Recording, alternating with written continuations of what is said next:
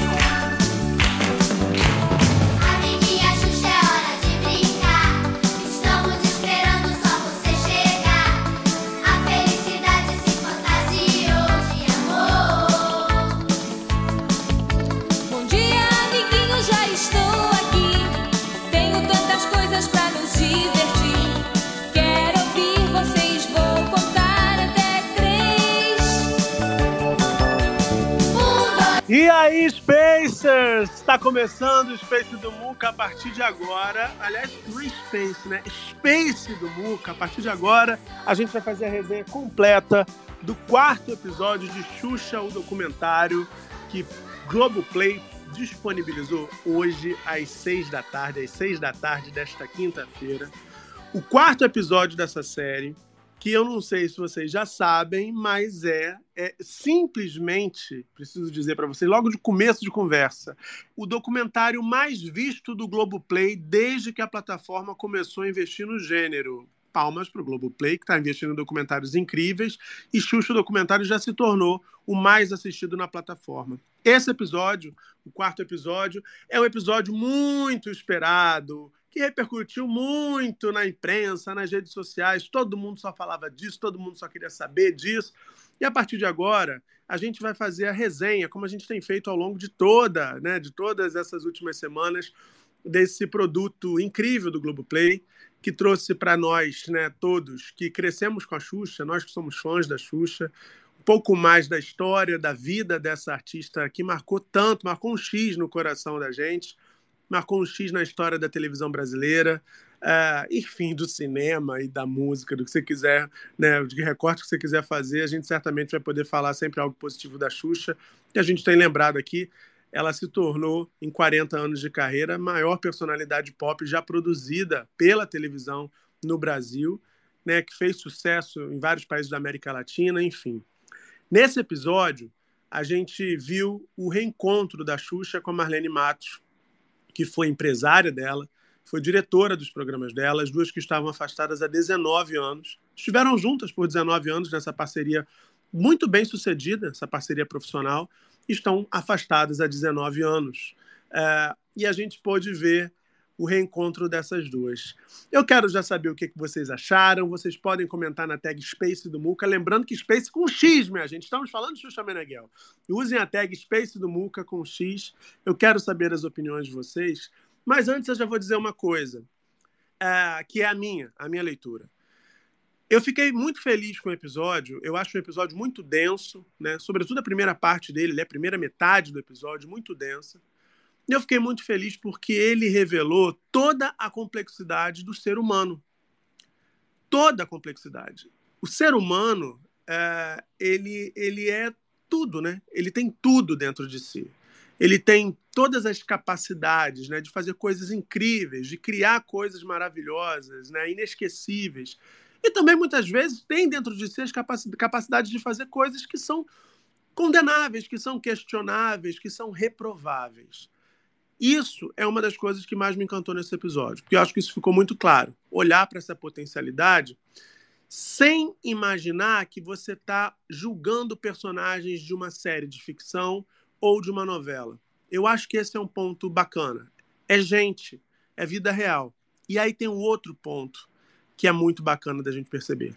É vida real, é gente de verdade e é gente que teve atitudes num período histórico. Esse é um ponto que eu acho que é fundamental para a gente ter dimensão do que se trata. E por que, que eu digo isso? Porque eu vi muita gente falando muitas coisas muito pesadas, né?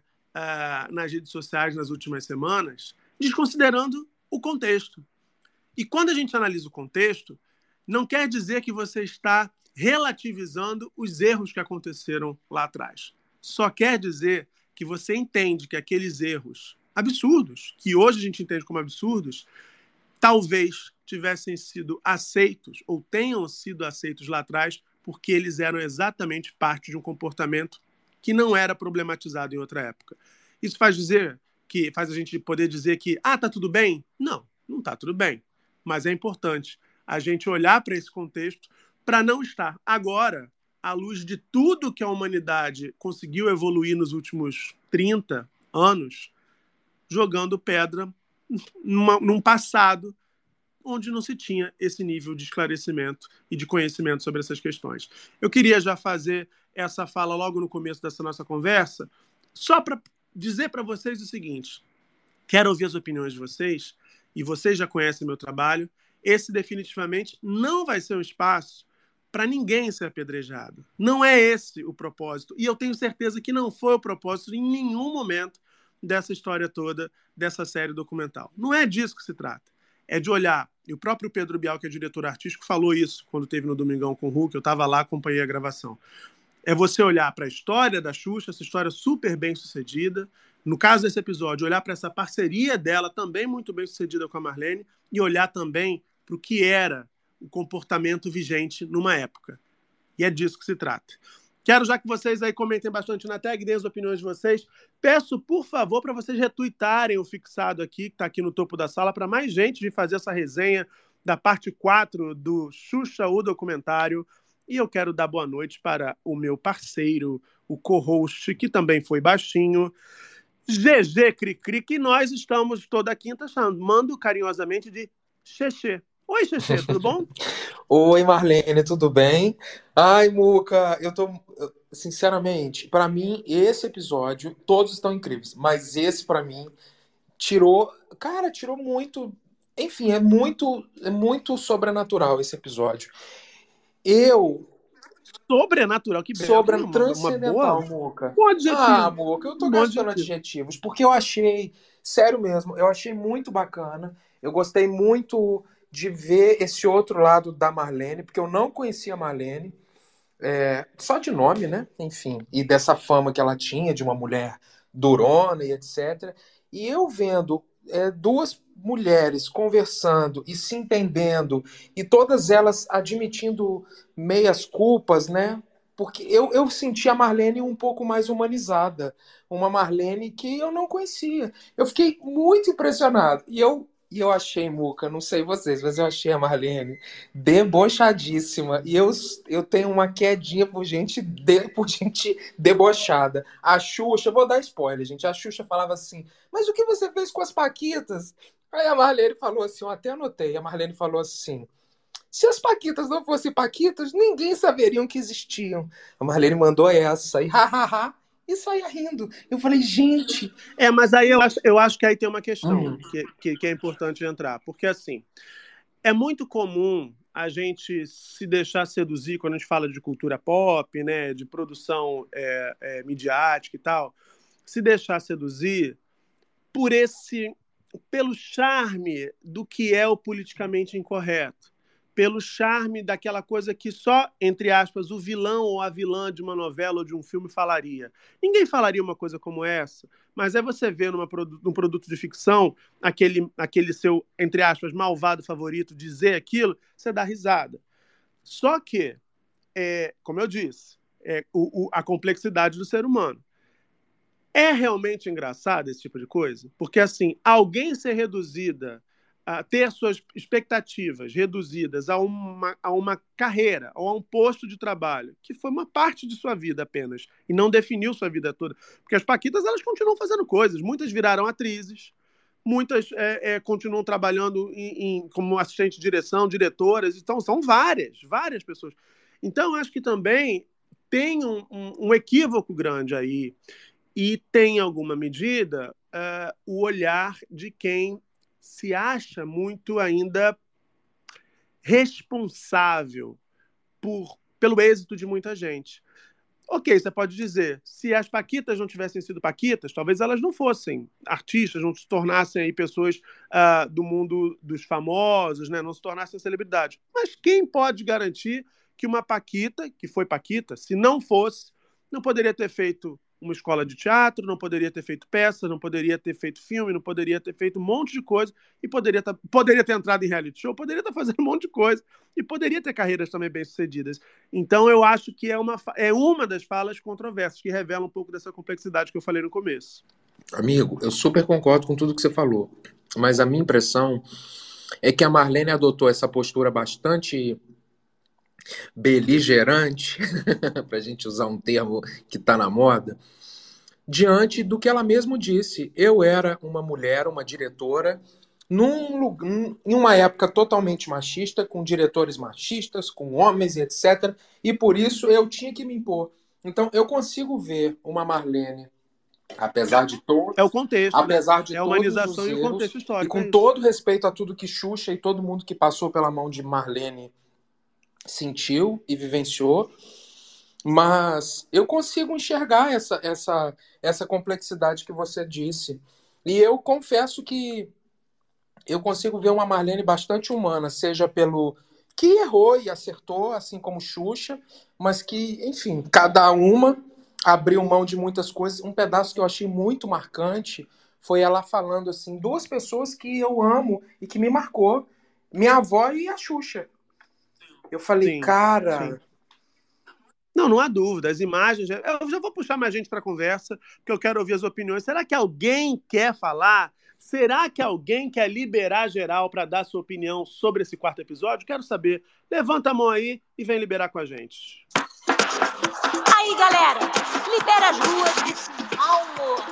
Libera geral.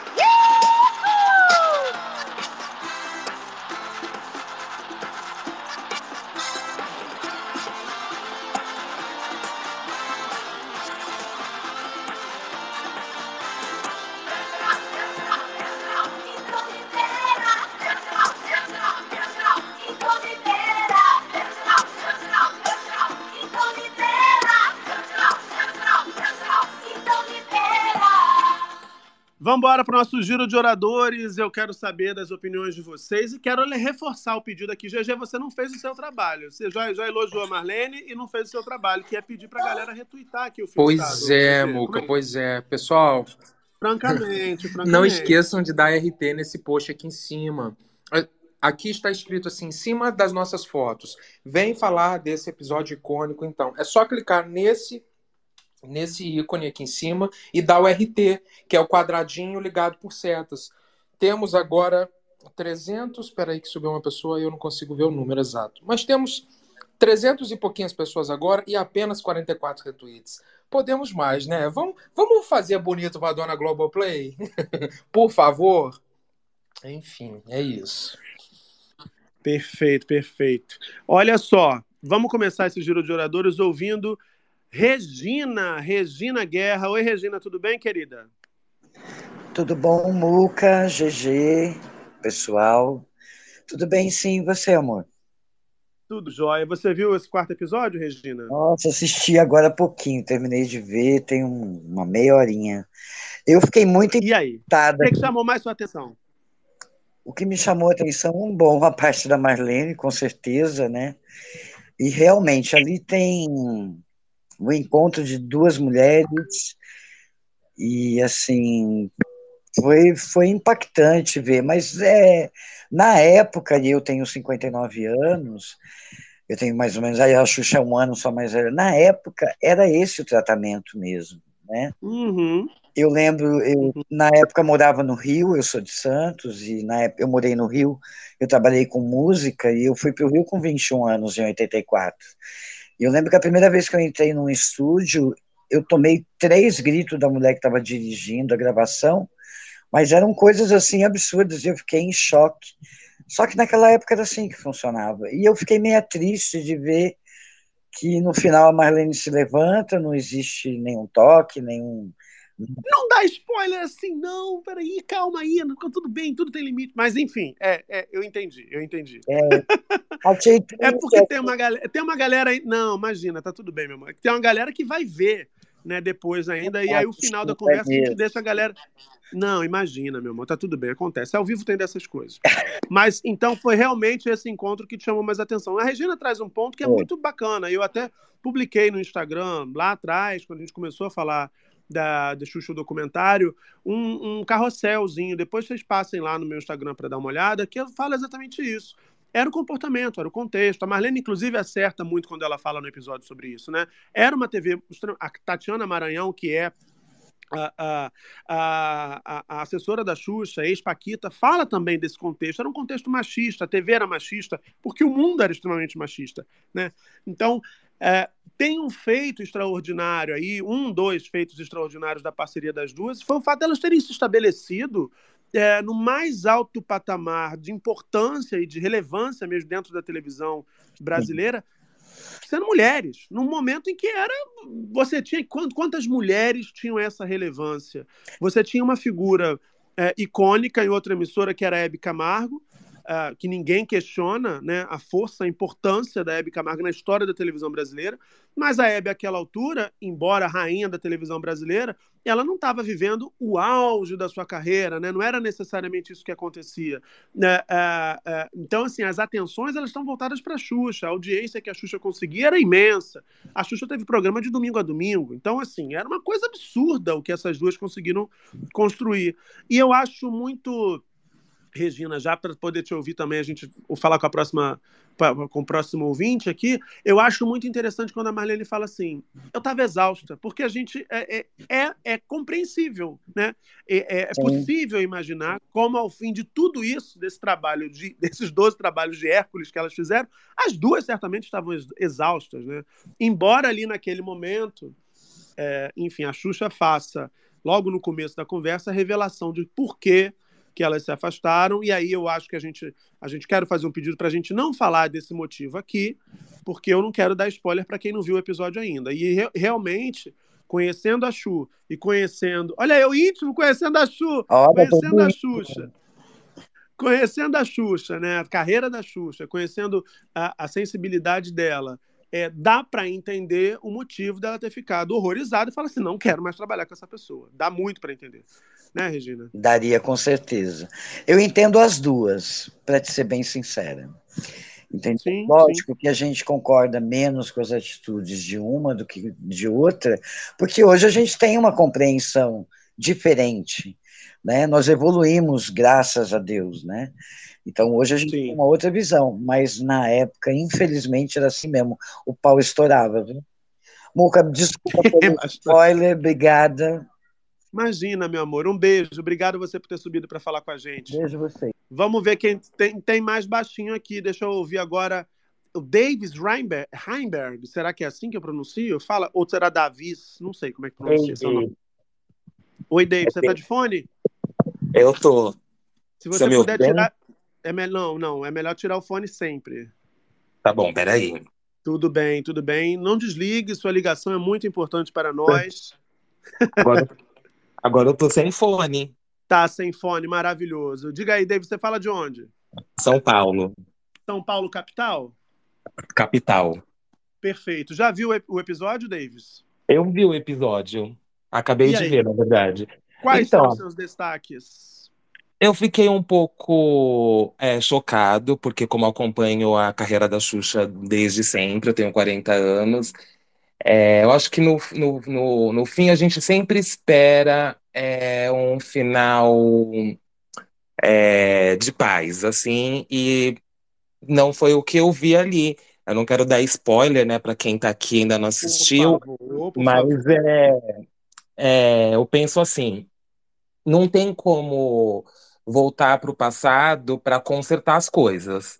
O que foi feito, foi feito. Mas eu senti que a postura da Marlene, principalmente, é tipo que ela tá ok com aquela situação. Assim, ela não consegue olhar para o passado e, por mais que ela falou em alguns momentos, eu não senti uma coisa assim, tipo, olha, realmente, eu imaginava que ela fosse falar assim, tipo, olha, eu fui o que eu podia ser naquela época. Hoje eu faria diferente. E o que eu vi foi uma Marlene rindo e romantizando tudo. Então fiquei É, decepcionado.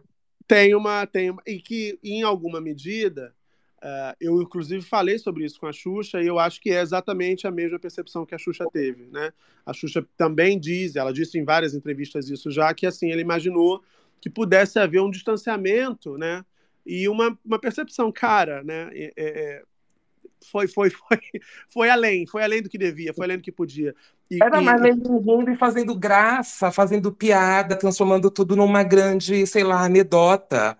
E, tipo, gente, eram coisas absurdas. É, como eu, não tem, não tem como voltar, mas, tipo, passar 20 anos e olhar para 40 anos atrás e achar graça de tudo, tipo, estranho. É, é, tem um, tem um desconforto grande quanto a isso, sim. Tem um desconforto grande. Querido, obrigado por ter subido para falar com a gente. Eu gostei de te ouvir, viu? De nada, um abraço, boa noite. Um beijo, boa noite, boa noite. Davis é DJ, olha isso, arrasa. Vamos ouvir agora quem? Quem que a gente vai ouvir? Vamos ouvir agora, vou ouvir uma baixinha. Lia Bernardes, tudo bem, Lia? Oi, tudo bem? E vocês? Tudo certo, querida. Viste o episódio? Ai, nossa, eu tava vendo agora. E aí eu. Foi uma coisa muito louca, porque eu falei assim.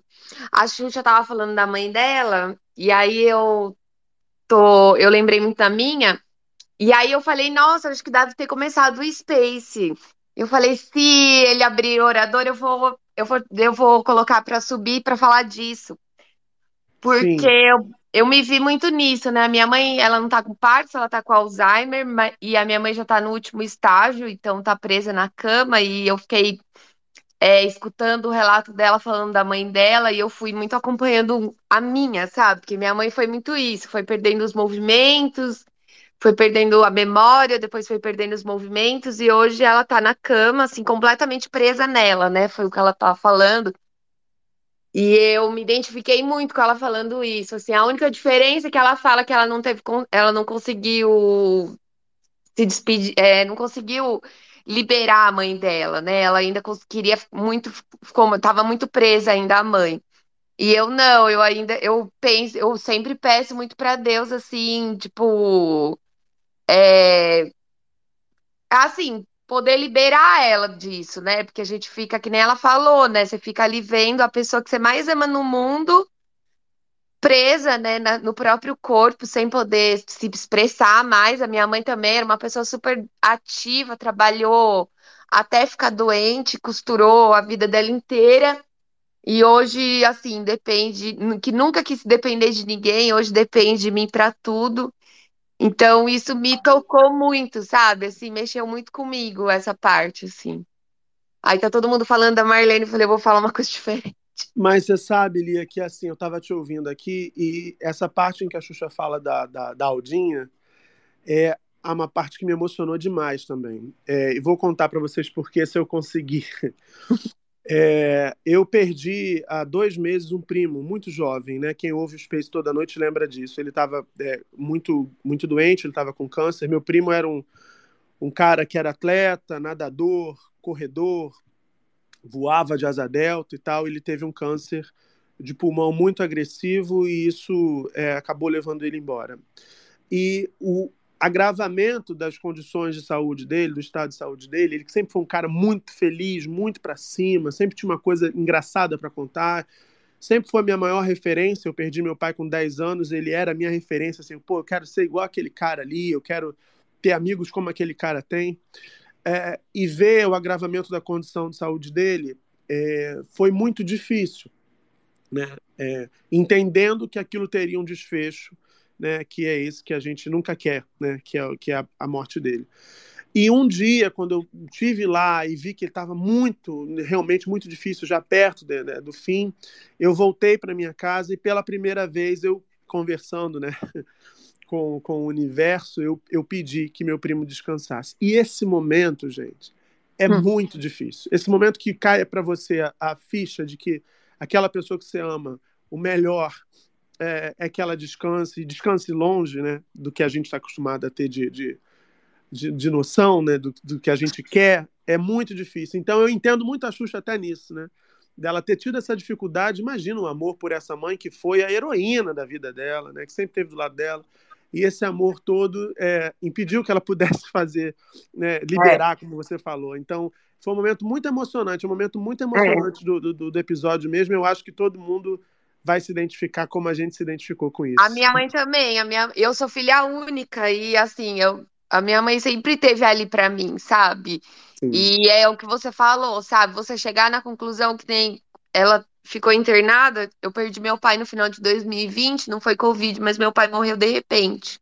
Uhum. E minha mãe estava internada também, e quando ela foi sair do hospital, o médico olhou pra mim e falou assim: "A gente não tem mais nada pra fazer por ela". Então, se você é o melhor que você tem a fazer agora por ela é não trazer mais ela para o hospital. Sim, sim. E ele falou, ele falou, não tem mais o que fazer. Agora, do jeito que ela tá, é só, ela só vai piorar. E é uma dor assim que você não sabe da onde que você arruma força para continuar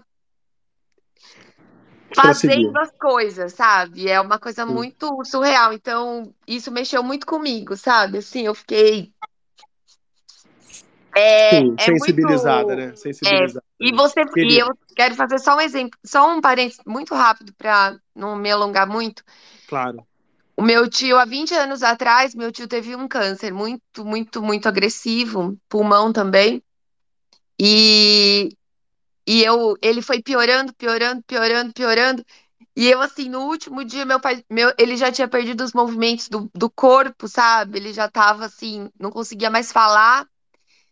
E mesmo assim, eu pedia muito, muito, muito para Deus curar ele, sabe? Eu pedia muito um milagre, eu pedia muito para que ele ficasse bom. E eu acho que isso faz a gente. E aí, agora da minha mãe, eu falei, eu falei, eu não vou ser mais egoísta do jeito que eu fui com ele, sabe? Eu vou. No, na hora que ela tiver que ir, ela vai, sabe? Eu não vou segurar. Mas é uma Querida. dor horrorosa, assim, você pensar que a pessoa que você mais ama, o melhor para ela, não tá mais aqui. Meu bem, olha, eu quero te agradecer por ter subido para falar com a gente. Quero te mandar um beijo, te desejar tranquilidade, né, serenidade nesse momento que eu sei, eu posso imaginar o quão desafiador é, viu? Um beijo para você, Lia. Beijo, tchau para vocês.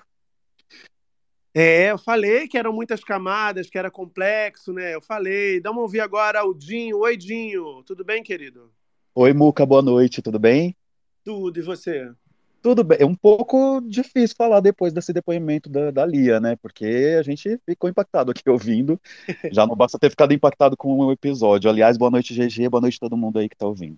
O que que te chamou mais atenção, Dinho, no episódio?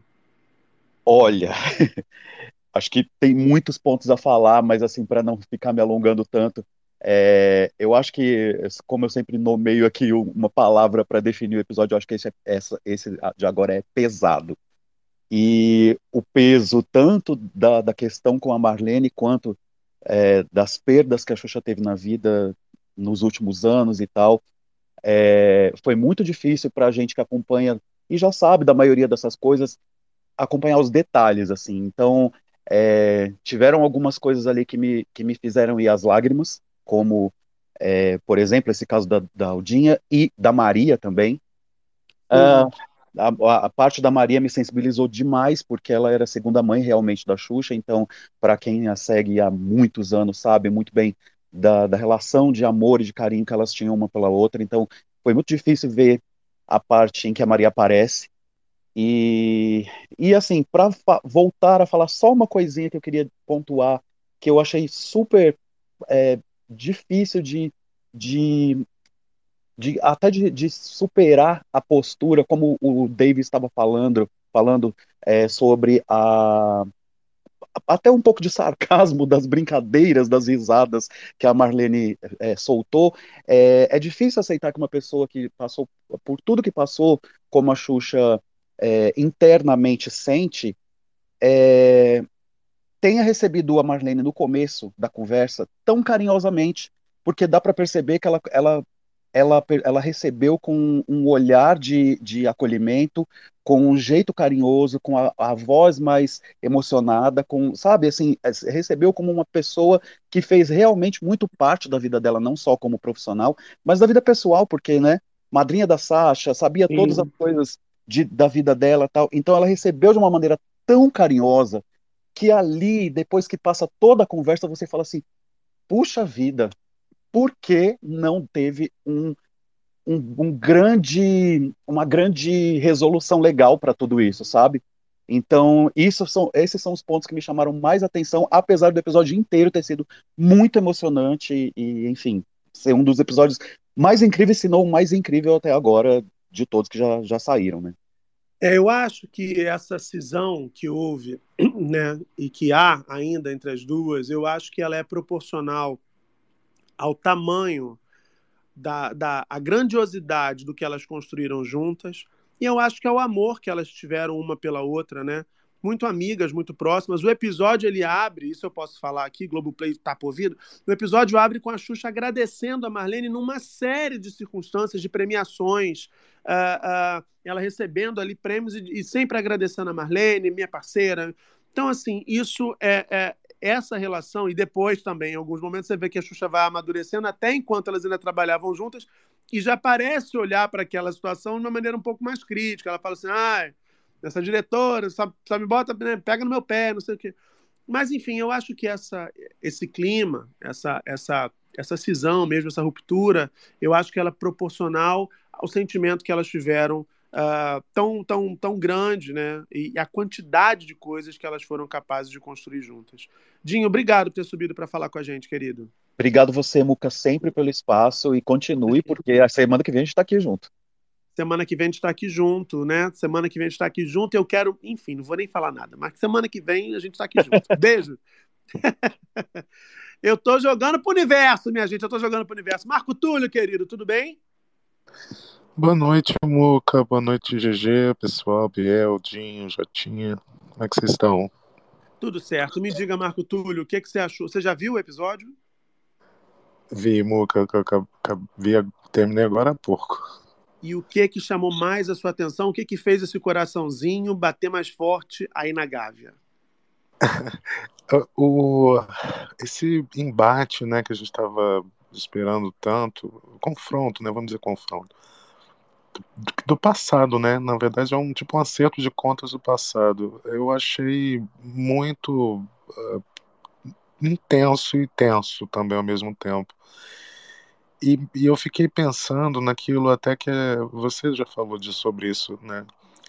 É, na questão do, do, do, de como as coisas funcionavam ali nos anos 80, 90 e principalmente para se manter toda aquela estrutura, né? Que foi o, o, o, o show da Xuxa, os programas dela subsequentes, enfim. Mas eu acho que é, ela de fato, Marlene sabe que fez, uh, que, enfim, que deixou um legado, né, enfim, que fez aquela construção dessa popstar, que participou, tem a sua assinatura ali, mas ela não reconhece os erros, né? A, a impressão que passa é essa. E não é pelo que, ah, tô em paz comigo, né, é, acertei mais do que errei. Eu, eu fiquei com essa com essa impressão de que de fato ela faria tudo de novo se, se, se preciso fosse, né? Se tivesse é, uma nova oportunidade. É, eu acho que tem essa situação aí que é o que eu acho que é o, o grande gap, né? O Exato. grande gap. E vou dizer uma coisa, se ela tivesse se ela chegasse com uma outra com uma outra postura ali, é, seria, eu acho que tudo seria muito diferente, né? Eu tenho a sensação de que tudo seria muito diferente. Ela chega a dizer, com você, com você talvez eu, eu, eu, eu fizesse diferente. Talvez com você eu tivesse feito algumas coisas diferentes. Ela diz isso para Xuxa.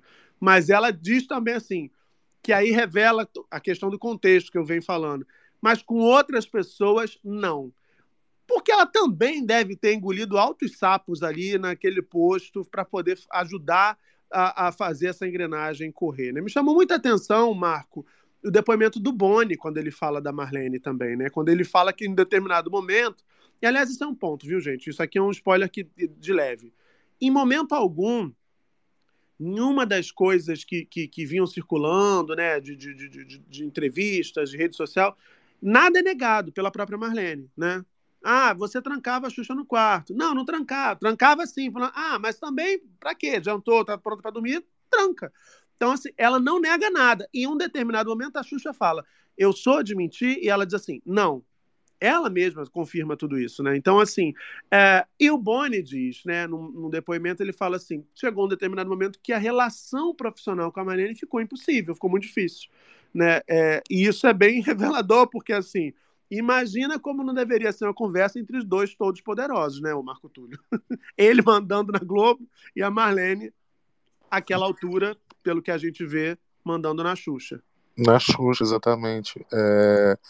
Não, eu penso assim, que beleza, vai fazer tudo de novo contra a pessoa, mas será que ela não percebe que, que tudo mudou em volta? Acho que não, porque não daria, não daria certo hoje em dia. Não, né? não. Né? A gente tem que ser transparente nesse sentido. Ela, ela, ela, pode até repetir tudo, enfim, se tiver oportunidade com outra pessoa, mas não vai dar certo. É, e tem um momento assim que a Xuxa pergunta para ela, que ela fala: é, Eu fiz tudo por reconhecimento, né? É, e, e, e, duas pessoas que eu amei foi minha avó e foi a Xuxa, né? Você vê que ela fala da Xuxa na terceira pessoa, a Xuxa do passado. E, e ela. E ela. Aí a Xuxa vira e fala: tá, você fez tudo por reconhecimento e por poder. Ela fala, mas reconhecimento e sucesso é poder. Então você vê que existe assim. É, ainda parece que ela tá nesse. Eu, eu e aí, Muca, eu, eu penso muito na, na, na seguinte questão. Eu vou lá para o início. Porque, pelo que me consta, a Marlene era uma secretária, né? Se não me engano, uma datilógrafa. É, é, pa parece isso no episódio, né? Ela, exato. Ela, falam disso, exato. Exato, exatamente. Mas digo assim, é, você vê que ela foi escolhida ali para assim, ah, vai, você vai cuidar, né? Não, não é, ela não foi escolhida para produzir, dirigir, para não, mas é. né, o, o, o, isso, ela foi sendo levada a isso, né? Os, os acontecimentos ali que, que a gente já acompanhou e e aí eu vejo, eu percebi que Pare, me parece que apesar da Xuxa dizer que, né, lá no passado, em alguma, em alguma entrevista, que, a, que ela era o chão, eu vejo que hoje em dia quem está sem o chão é, é a própria Marlene. Porque, é, tá, beleza, reconhecimento e sucesso sim pode ser um tipo de poder, mas é, é, um, é um poder que, que, de certa forma, é, fez ela estacionar no tempo, na minha impressão, sabe? Sim, sim. Olha só, vamos seguir aqui com o Giro de Oradores, mas antes eu quero falar para você que está aqui ouvindo é, essa, essa transmissão ao vivo, você que vai ouvir a gente no podcast, no Spotify, nos outros agregadores. Aqui em cima, uh, aqui em cima nessa sala, nessa, nesse tweet fixado aqui no topo da sala, tem o link direto para esse episódio, que é o episódio, vocês estão ouvindo aqui, né? É o episódio mais aguardado dessa série do, incrível, né, essa série documental que Globoplay produziu sobre a história, sobre a vida, a carreira de Xuxa Meneghel. Então, assim, peço a você que clique aqui nesse fixado, retweet para mais gente poder chegar. É o link direto. Você clica ali, vai direto para a página de Xuxa documentário no Globoplay. E aí você pode, se você não viu ainda, você pode ver os episódios, pode ver esse quarto episódio assim que acabar a nossa resenha aqui no Space. Se você parou de ver para poder ouvir o Space, você retoma do ponto que você parou. Acho o máximo isso. Eu mesmo vi uma parte, fui para academia treinar, voltei, pá, do ponto que eu tinha parado, concluí aqui assistindo para poder chegar aqui prontinho para nossa resenha. Eu peço bastante a você que retweete aqui, curta esse tweet que está fixado aqui em cima também. Além de tudo, você vai estar ajudando o host desse space aqui, onde a gente faz a resenha toda semana.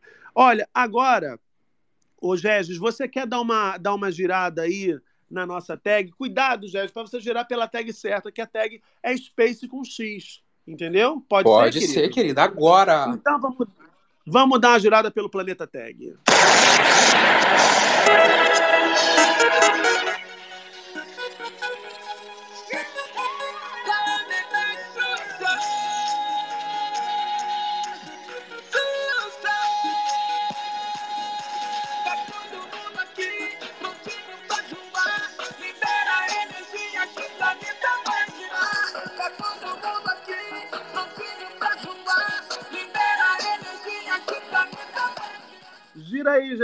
Aí, GG, gira aí, gira aí. Uno botou. Carisma está acima do sucesso e do poder. Xuxa seria quem é, quem é, com ou sem Marlene. Adriano Del Valle. A Marlene era secretária do Maurício Sherman na manchete. Se não tivesse aparecido a Xuxa, ela no máximo teria sido empresária do Jaspio. É. Meu Deus!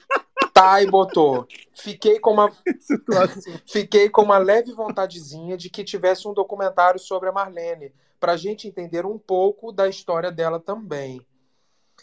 Larissa Souza. Lembrei da minha tia que também sofreu um CA, né, que é um câncer no pulmão, e, com, e como Lia fez com o tio pedir para Deus curá-lo. Também fiz o mesmo para minha tia, mas depois eu tomei a consciência de que o melhor ela, era ela partir. Doeu e doerá sempre, mas me sinto em paz, na paz que ele está, que ela está. É, Certo. Olha Ah. só. Comentários ofensivos, minha gente, não vamos, não vamos fazer, porque aqui é só amor, né? A nossa vibe é só amor. Ninguém vai ler comentário ofensivo sobre ninguém aqui. Ah, o Vitor Ferreira diz: Marlene sabia que Xuxa se tornou um fenômeno que ela não saberia lidar ah, pelo que ela causava nas pessoas. E Marlene sabia que teria que se tornar essa pessoa que ia por ordem fazer o que Xuxa não poderia e nem saberia fazer. O Vitor defende essa tese de que seria uma coisa complementar. Né? Alguém precisava ter ali, ser, ser- ser- como é que a gente pode dizer? Ter esse, esse pulso mais firme, digamos assim, para poder fazer as coisas funcionarem. E eu pergunto ao Vitor e a todo mundo: será que é assim mesmo? Se em 2023 a gente entende que certos comportamentos são inaceitáveis, será que eles precisavam acontecer em 2000, em, em, em 1990, em 1980 e poucos e tal, e ao longo de todo esse período? Na verdade, eu acho que isso serve para a gente refletir sobre temas que são muito ah, ah, marcantes na sociedade, né? Como a sociedade era machista, como a sociedade não tinha ali muitas muitas discussões importantíssimas sobre várias questões, inclusive relações de trabalho, né? Hoje em dia, o tanto que se avançou no debate sobre o que pode e o que não pode ser ah, aceitável numa relação entre, entre, entre colegas de trabalho, entre chefe e, e, e, e funcionário, enfim, a gente avançou demais em tudo isso. O sinal de que a gente estava bastante parado no tempo lá atrás e por isso talvez muita gente ache ah, precisava ser daquele jeito. Se hoje não precisa, eu acho que também muito provavelmente nunca precisou, porque o contexto, a gente que não tinha avançado tanto que andou desde então. Fala, GG, tem mais? Tem mais. Ó, Telmo Rocha botou. A Marlene estacionou no tempo, tanto quanto a Xuxa, na opinião de Telmo. E a galera compartilhando a sala. O pessoal falando também do, de luto, né? É, Mas eu vou, eu vou responder a Thelma. Ô, Thelma, eu vou discordar de você. Eu acho que a Xuxa caminhou bastante. Eu não vejo a Xuxa parada no tempo de maneira alguma. É, de maneira alguma. E não estou nem falando como fã, estou falando mesmo como alguém que acompanha televisão, que acompanha a sociedade brasileira, que acompanha os posicionamentos que a Xuxa vem fazendo ao longo do tempo sobre várias questões. Eu, de maneira alguma. Inclusive, é muito bonito no, no episódio também, quando ela tem uma cena com a Sasha, ela fala, no- durante um programa, ela faz um apelo aos pais: não batam em seus filhos. Ela que foi uma mulher que viu agressão dentro de casa. O pai batia nos filhos, nos meninos da família dela. Então, assim, se ela, depois de tanto tempo, ela vem a público e diz nunca bati na minha filha e ainda faz um apelo para a audiência, não batam nos seus filhos, isso não é educar, e ela fez campanhas inúmeras sobre essa questão, esse é um, um exemplo só, poderíamos dar vários aqui, de como ela jamais esteve parada no tempo. Eu discordo bastante dessa, dessa visão, mas um, um beijo para a Thelma, obrigado pelo comentário. Tem mais, GG? Tem não, Muca. O pessoal tá meio, Perfeito. tá meio é, cansadinho pela tag, mas é isso. E é isso, né? É, é isso. Mas é isso. Aqui. é isso. Perfeito. Hum, hum. Eu tinha notado uma coisa tão, tão maravilhosa, Muca. Eu não sei se você pretende falar disso.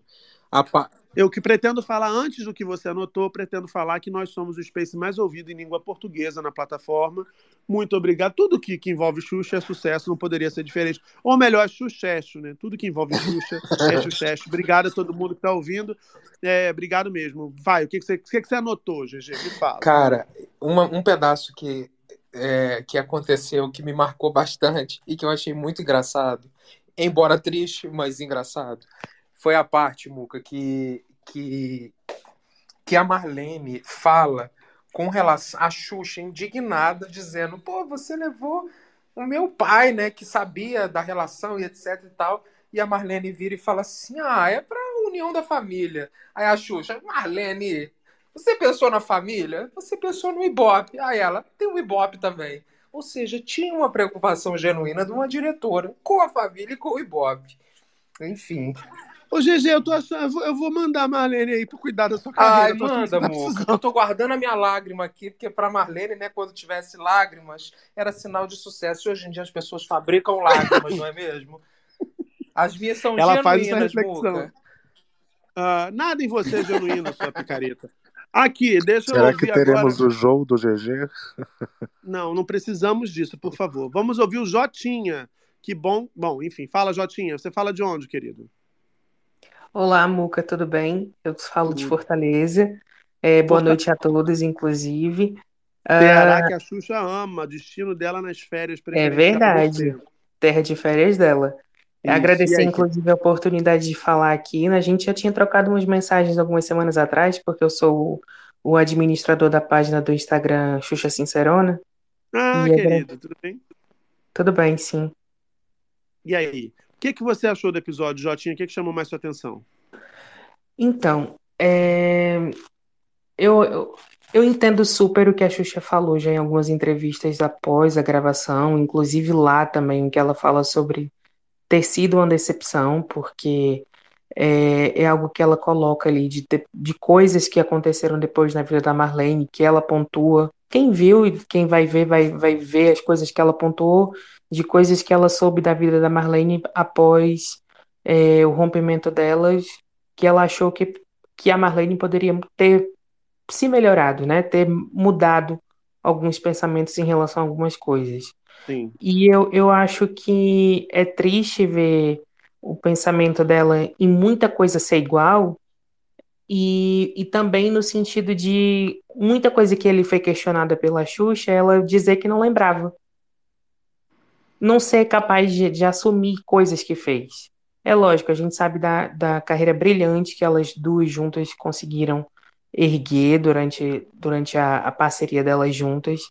Mas assim, a partir do momento em que já numa, numa ligação que o Bial, quando faz o convite, ela já de cara já diz que não vai pedir perdão. Ela ali também no começo da conversa tem uma situação que agora já não lembro o que foi que foi dito. Ela também já falou, ela fala logo ali que não ia pedir desculpa porque não se não sentia que tinha feito algo para ir para aquilo para que pedisse desculpas em relação a tal situação ali. E só que Jotinha, Oi. eu vou, eu vou precisar só é, rapidamente te interromper para eu tocar uma vinheta aqui de plantão, porque eu acabei de ter uma notícia aqui que eu acho que vocês vão curtir bastante saber. Então vamos de plantão, senhoras e senhores.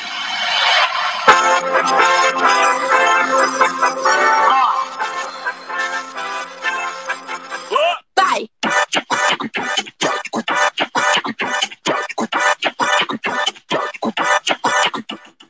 Só para dizer para vocês que Xuxa está sabendo que nós estamos aqui fazendo essa transmissão, né? Eu acabei de saber aqui que ela que ela tá na esteira agora. Olha só os horários da rainha, tá na esteira correndo. Ah, e eu quero dizer que eu não sei se tem gente, eu acho que sim, ah, gente que trabalha com ela, que ouve aqui, que acompanha o que a gente vem fazendo. É, eu quero reforçar mais uma vez, inclusive, o que eu já disse aqui em outras transmissões. Eu sei que a Xuxa, ela parece que voltou a mexer no Twitter há pouco tempo, não é uma plataforma que ela, que ela tenha muita é, uma presença muito forte, ela já teve uma questão com o Twitter e a gente sabe bem do que está falando. É, e eu quero só reforçar que eu gostaria muito que ela viesse aqui, porque eu acho que ela precisa receber o amor da galera nessa plataforma. A gente precisa mostrar para ela que tem amor aqui também. Tem muita coisa que não presta, mas tem amor aqui também. E se tem um lugar em que ela vai receber amor, pode ter certeza que vai ser aqui, né? É, eu fico muito feliz. Eu, inclusive, eu não vou, eu não vou ler aqui o que, que ela, o que, que ela respondeu quando avisaram. Ela disse só assim: Caraca, essa hora, tipo, estão falando uma hora dessa. Ô, Xuxa, é o horário que me restou, querido. Mas, enfim, eu sei que ela também não dorme cedo, então tá tudo bem quanto a isso. Mas é, só para dizer, né, que, que. Ah, não, na verdade não foi ela que falou essa hora, não. Foi a pessoa que perguntou para ela, está na esteira essa hora, enfim.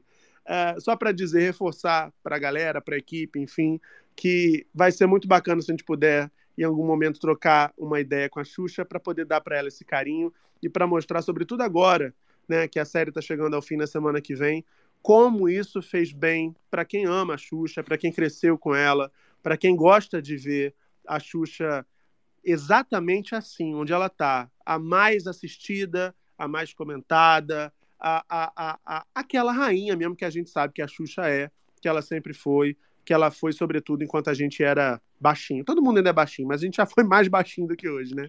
Então, só queria fazer esse parênteses aqui para poder dar esse recado. Eu acho que vocês iam ficar felizes. Espero muito que isso chegue a ela também. Tô tentando, viu, minha gente? Só para dizer para vocês que todo mundo manda DM. Eu tô tentando, tô querendo muito fazer acontecer. Tô tentando. Torçam, mandem energia boa pro universo aí pra gente ver se rola. Mas, Jotinha, pode concluir, por favor, querido. Olha, eu não sei se ela já tá ouvindo ou se vai ouvir, então, Xuxa, um beijo para você.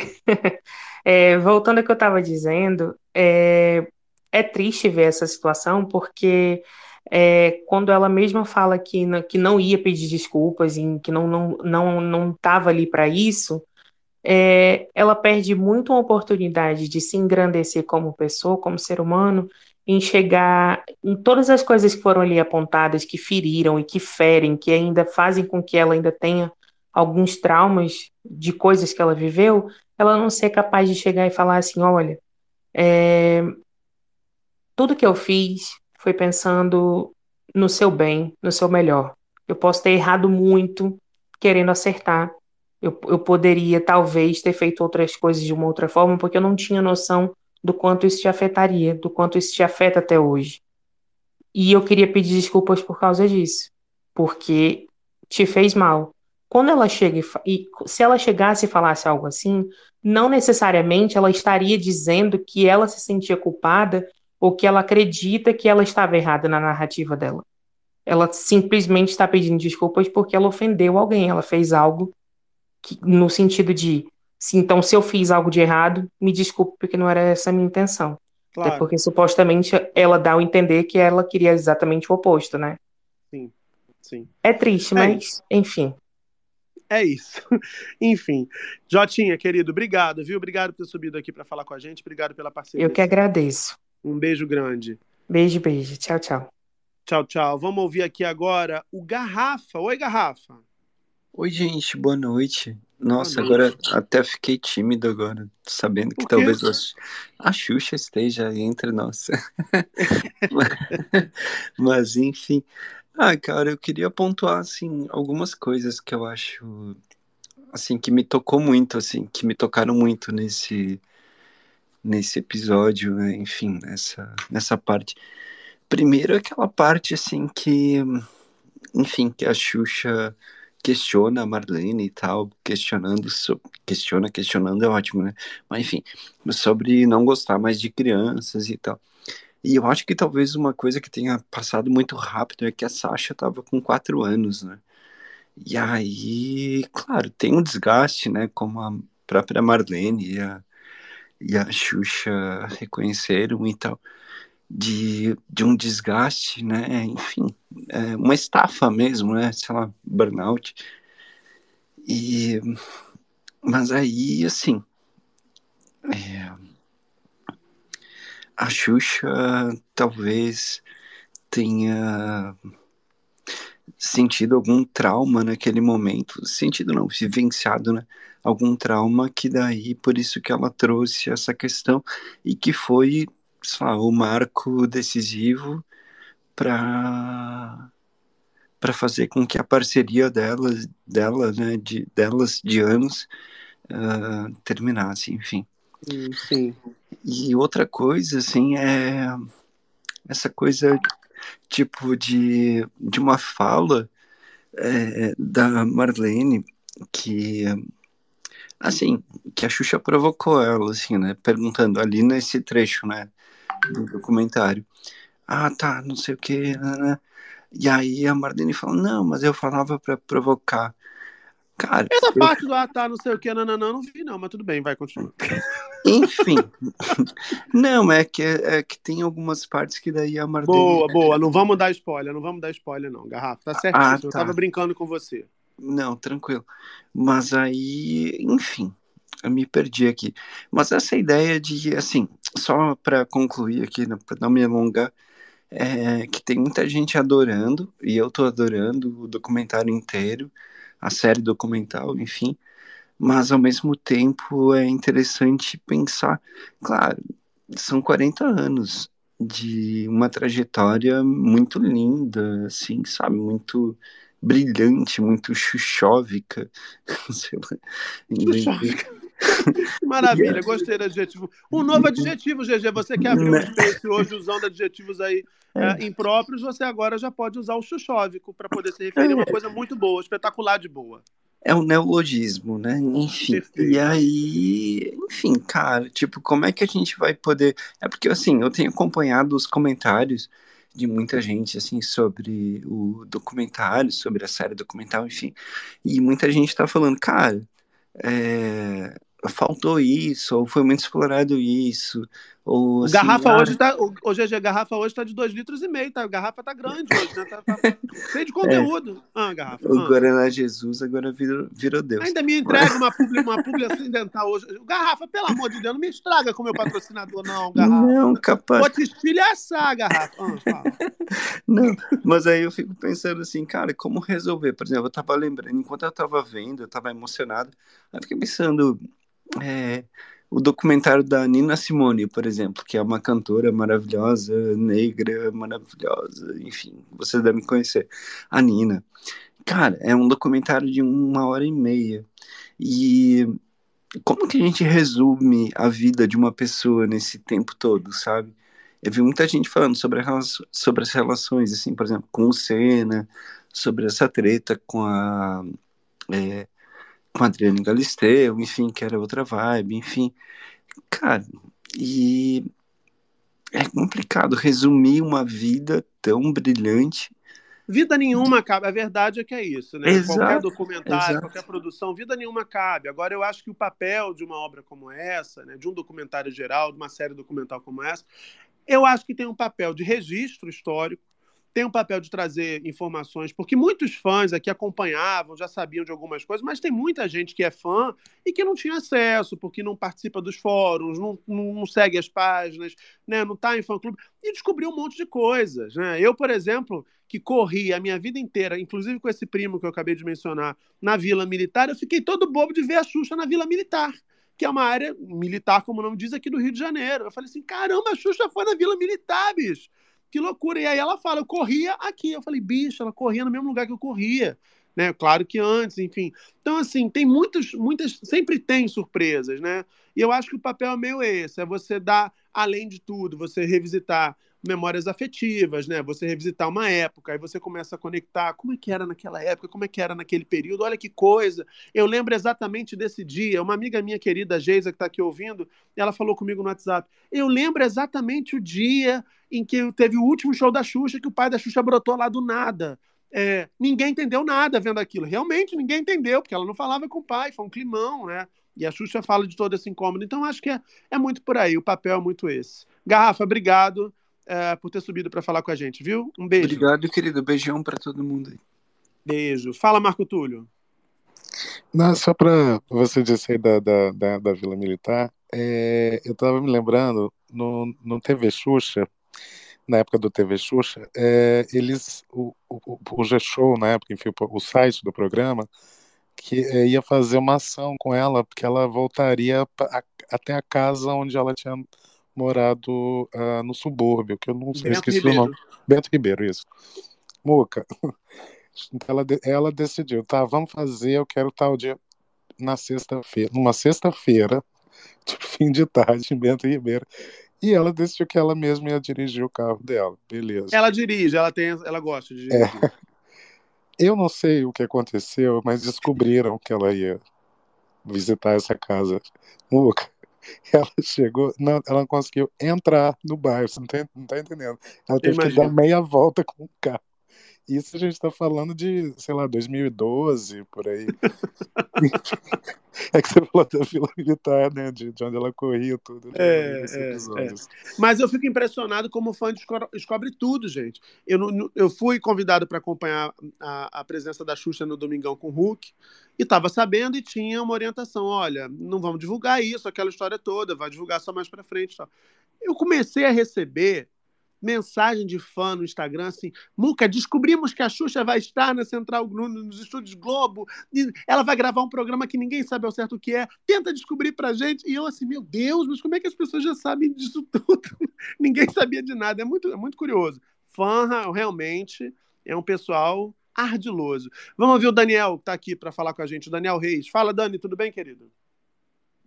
Oi, Luca. Pegou a referência, Luca? Catei, catei. Mas só quem Já pode que ela tá chamar assim, ouvindo. só quem pode Ah, me chamar desculpa, assim é tô Xuxa. brincando. Eu Eu sei, tô eu sei. brincando. Eu sei. Tudo querido. bem, Luca? Tudo Boa bem, noite. Boa noite, Boa noite. GG, todo mundo.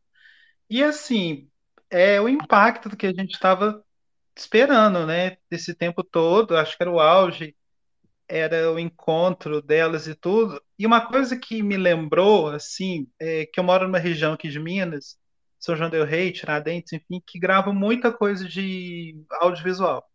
Muita coisa, novela, série. Volta e meia tá gravando alguma coisa aqui. E o que eu fico impressionado é a quantidade de gente envolvida nesses processos. Então, quando eu fui no programa dela, da Xuxa, quando eu fui no Planeta Xuxa, ganhei de presente de aniversário de 16 anos. Então, o que, que eu via na televisão? Eu via lá a Xuxa, as Paquitas e o Quendência o Bombom. Quando eu cheguei lá, o que eu fiquei impressionado foi com a porrada de gente atrás da câmera para fazer aquilo funcionar. Eu cheguei lá falei, gente, é muita gente. Então a gente vendo de casa, a gente não tinha noção. Aí começou a gravação. Antes de começar a gravação. Aí entrou uma voz muito simpática falando assim: sejam bem-vindos, eu sou a Marlene, eu quero que vocês se divirtam, vocês assistam, assistam o programa de casa, vocês entendem que a, que a Xuxa fala que a energia desse programa depende de vocês. Aí um conhecido meu que ia direto, tinha uma senhora aqui na minha cidade que fazia excursão direto pro, pro programa da Xuxa, e esse conhecido meu ia, eu falei, nossa, como ela é simpática, né? E esse conhecido meu virou e falou assim: "É, você vai ver no intervalo do primeiro bloco como é que vai ser essa simpatia. E assim foi, né? Teve um intervalo pelo bloco, começou a ela, né, dando as ordens elas todas. Mas o que eu queria ressaltar, amor, que aí que a Xuxa fala, né, que ela chegou toda boazinha, depois ela ficou nervosa, foi mais ou menos isso na gravação também, quando eu fui lá. Ela do início toda simpática, educada, e depois ela meio que à medida que a gravação ia avançando, ela ia julgando o saio dela lá no povo. Mas assim, eu queria é, colocar, Muca, se vocês também perceberam que a Marlene chegou emocionada. Você reparou isso? Sim, sim. Ela, ela chegou visivelmente emocionada, com a voz embargada, né? Ela ficou Uhum. meio assim, né? Eu acho que na hora que ela bateu, ela descendo as escadas assim, ela chegou toda meio de empáfia, né? E tudo, mas na hora que ela bate o olho na Xuxa, eu acho que ela, eu acho que ele voltou à amizade, que eu acho que tiveram muitas coisas ruins que todo mundo já sabe, já foi muito É o famoso discutido. passou um filme, passou um filme, eu acho, né? É o famoso momento que passa um filme. Não foi? na Você também, você também não, não reparou isso? Eu acho que ali rolou assim uma. Eu acho que elas devem ter vivido. Elas. Acho não, né? Ficou claro ali que elas viveram muita coisa engraçada, muita coisa boa, bonita, além do lado pesado. Inclusive, uma situação que eu não quero contar. Aquela lá da visita, só vou falar da visita do médico, aquilo eu dei risada. O que a gente riu aqui em casa, eu não vou falar o que, que é, o pessoal assiste. É, mas, é, parte mas assim é um outro momento em que eu não sei se você estava desde o começo, que eu também acho bem delicado. A gente, a gente, eu entendo as pessoas darem risada, mas, mas rir deslocado da situação, porque é, é invasivo. É, bem É, invasivo. exatamente. Mas aí você vê, assim, que, que nível de amizade, assim, que teve coisas engraçadas, teve coisa pesada, assim, mas eu acho, sinceramente, porque eu espero, assim, do fundo do coração, assim, que elas sigam, né? Eu acho que uma coisa que quando você postou na época, que eu vi no seu Instagram, que você que é um cara de televisão, já tinha falado isso, que isso é um comportamento que você viu em diretores de televisão, né? Profissionais de televisão da época. Eu trabalho, eu sou professor de literatura, vivo falando com meus alunos, a gente não pode analisar uma obra sem entender o contexto que ela foi produzida. E Exato. hoje ficou muito claro que elas são, você ressaltou isso tanto no início do Space, que elas são fruto de uma época. né? É uma relação fruto de uma época que hoje não daria certo, né? Eu dá para entender perfeitamente. Houve erros e acertos. Eu, sinceramente eu desejo assim do fundo do coração, principalmente a Xuxa, que ela consiga virar a página dela e seguir em frente. Sabe? Eu acho que isso é bom. Eu acho que se toda se a gente pessoas que nos magoaram, que nos ofenderam na vida, se um dia a gente tiver a chance de sentar de frente a frente e poder falar tudo que a gente tem que falar e seguir com o coração limpo, sabe? Porque se ela no passado não deixou a Xuxa namorar, hoje a Xuxa tá com homem lindo, vocês viram que o Juno é um um gatão maravilhoso. Se ela não deixava a Xuxa falar, hoje a Xuxa ela fala o que ela quer. Inclusive, ano passado ela foi maravilhosa defendendo a democracia. Eu acho que hoje a Xuxa tá livre. Então, eu acho que eu desejo do fundo do meu coração que a Xuxa siga feliz e que esse encontro tenha servido para ela para isso. Sabe? Qualquer mago para libertar e, e bola para frente, vida que segue. né? Eu acho que eu desejo isso e foi maravilhoso. Eu achei muito impactante isso. Momentos ali que não dá para falar, que você pediu para não dar spoiler assim. É, gente, assim, pra gente não estragar a surpresa de quem não assistiu ainda, né? Exatamente, mas o que eu vi ali foi uma, uma amizade muito, muito bac- uma amizade que existiu, assim, uma cumplicidade muito grande uma com a outra, que dá, num dado momento assim, você vê que teve uns links ali de, de, rev- de reviver, relembrar o passado, mas eu, sinceramente eu desejo, ainda mais possivelmente que ela vai ouvir, eu posso estar ouvindo isso aqui, que ela seja muito feliz. Eu acho que a Xuxa fez tanta gente feliz que hoje, eu, no alto dos meus 40 anos, assim, eu não vejo ela mais como aquela fada maravilhosa, fachada, que decide uma nave especial. Eu vejo ela como uma pessoa que foi tão bonita na minha infância que eu desejo só coisa boa para ela. Claro, Uma claro. pessoa que só fez o bem para tanta gente. Então, hoje, eu toda vez que eu vejo ela em rede social, na televisão, dá uma coisa tão boa assim que eu falei, gente, essa mulher tem que ser muito feliz, porque ela fez muita gente feliz. Então, tudo de ruim, de pesado que essa relação de amizade, de trabalho possa ter pesado na vida dela, que daqui para frente ela siga a vida dela, que a Xuxa é imensa, gente. Eu acho que isso, esse documentário veio provar que a Xuxa ainda rende assunto, que a Xuxa ainda rende Ibope, deu Ibope na, no Tela Quente, a mais vista do Globoplay, é a mais pesquisada no, no Google. Então eu acho que isso para mostrar a- que a Xuxa é relevante. Eu acho que nunca na história da Globo, a força, só para encerrar, a força da Xuxa é tanta que eu nunca vi ninguém que tenha saído estremecido da Globo voltar reinando do jeito que ela voltou. Ela voltou por cima e voltou reinando e voltou mostrando a força dela. Eu acho que muito, eu acho que na minha opinião, assim, de telespectador, de leitor, enfim, não sou igual você, um cara mais ligado à, à mídia, comunicação e tudo, mas eu acho que esse documentário vai render desdobramentos muito bons para ela dentro da Globo.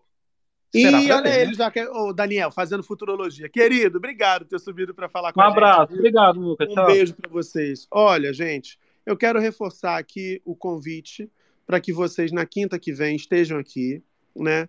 Porque a gente vai fazer a nossa resenha depois do último episódio de Xuxa, o documentário. Quero reforçar a recomendação. Se você, por acaso, eu acho difícil, mas por acaso, se você não viu ainda os episódios ah, de Xuxa documentário, você não perca. Clica aqui nesse link aqui no fixado que está aqui em cima da sala, fixado aqui no topo da sala, para que você acompanhe os quatro episódios que já estão disponíveis lá no Globoplay. Aí dá para maratonar os quatro. Na próxima quinta, às 18 horas, o Globoplay vai liberar o quinto episódio de o Documentário. Como eu falei no começo, a série documental mais assistida da plataforma desde que Globoplay começou a produzir conteúdos desse gênero. E olha que tem muita coisa boa lá, tá? Xuxa é Xuxa, vocês sabem como é que funciona. Antes de encerrar, eu quero dar um recado muito especial. É, nem tinha isso aqui programado para fazer, mas eu tenho certeza que Globoplay não vai se importar longe disso, e vocês também não. E, e essa, essa, esse comunica- comunicado que eu vou fazer não é público, tá, gente? Isso aqui realmente é algo que eu acredito, é uma parceria, e eu estou sendo um dos influenciadores convidados esse ano para poder falar sobre Criança Esperança. Eu quero muito convocar vocês, já que tanta gente certamente aqui tem lembranças das participações icônicas da Xuxa no Criança Esperança. Ela que vai estar no palco na próxima segunda-feira, junto com Angélica e Eliana, de volta ao Criança Esperança. Eu quero convocar vocês para que doem. Eu falei isso no Instagram hoje e vou repetir aqui. Como jornalista cobrindo educação, eu visitei e conheci inúmeros projetos que são amparados, são financiados pelas doações do Criança Esperança. Lamentavelmente, nos últimos tempos, como tudo né, que acontece aqui no Brasil, muita mentira circulou, muita desinformação. E é preciso dizer para vocês aqui que o dinheiro que você doa ao Criança Esperança vai direto para a conta da Unesco, não tem intermediário, não tem fraude, não tem golpe. E hoje em dia, com o Pix, inclusive, é muito fácil você perceber isso. Quando você faz o Pix, você vê quem está recebendo aquele dinheiro antes de você confirmar aquela transferência. Então, quero fazer esse apelo. Eu já fiz a minha doação, como eu faço desde moleque. Desde moleque eu pedia para minha mãe, mãe, será que dá para a gente doar sete reais e tal? Uma luta, uma luta que a grana era bem curta naquele tempo, mas minha mãe sempre cedia também, porque ela entendia a importância dessa campanha tão grande que tem 38 anos. Nesse ano, Criança Esperança vai apoiar 101 iniciativas nas cinco regiões do Brasil e são iniciativas que mudam as vidas de crianças e adolescentes por todo o país. Então, se você quer doar R$ reais e pode, ligue para 0500 2023 007 para doar 20 reais 0500 2023 020 para doar 40 reais 0500 2023 040. O Pix, que é super simples, a gente usa para tudo hoje em dia, é esperanca@unesco.org, sem cedilha. esperanca@unesco.org. E no site www.criancaesperanca.com.br você pode doar o ano inteiro o valor que você quiser. Faz a sua parte aí se você puder. Eu acho que vai ser muito bacana dormir com a consciência de que você ajudou a mudar a vida de muita gente que precisa exatamente desse nosso apoio. Olha só, quero agradecer demais Globoplay pela confiança, por essa parceria. Hoje a gente fez até meia hora além, que é claro que esse episódio ia render muito assunto, né, minha gente? Agradecer a todo mundo que comentou na tag, agradecer a todo mundo que subiu aqui para falar no Giro de Oradores. Como toda quinta, agora a gente vai dar aquele intervalo para voltar daqui a pouquinho com o um resumo das notícias do dia. Muito obrigado a todo mundo que participou.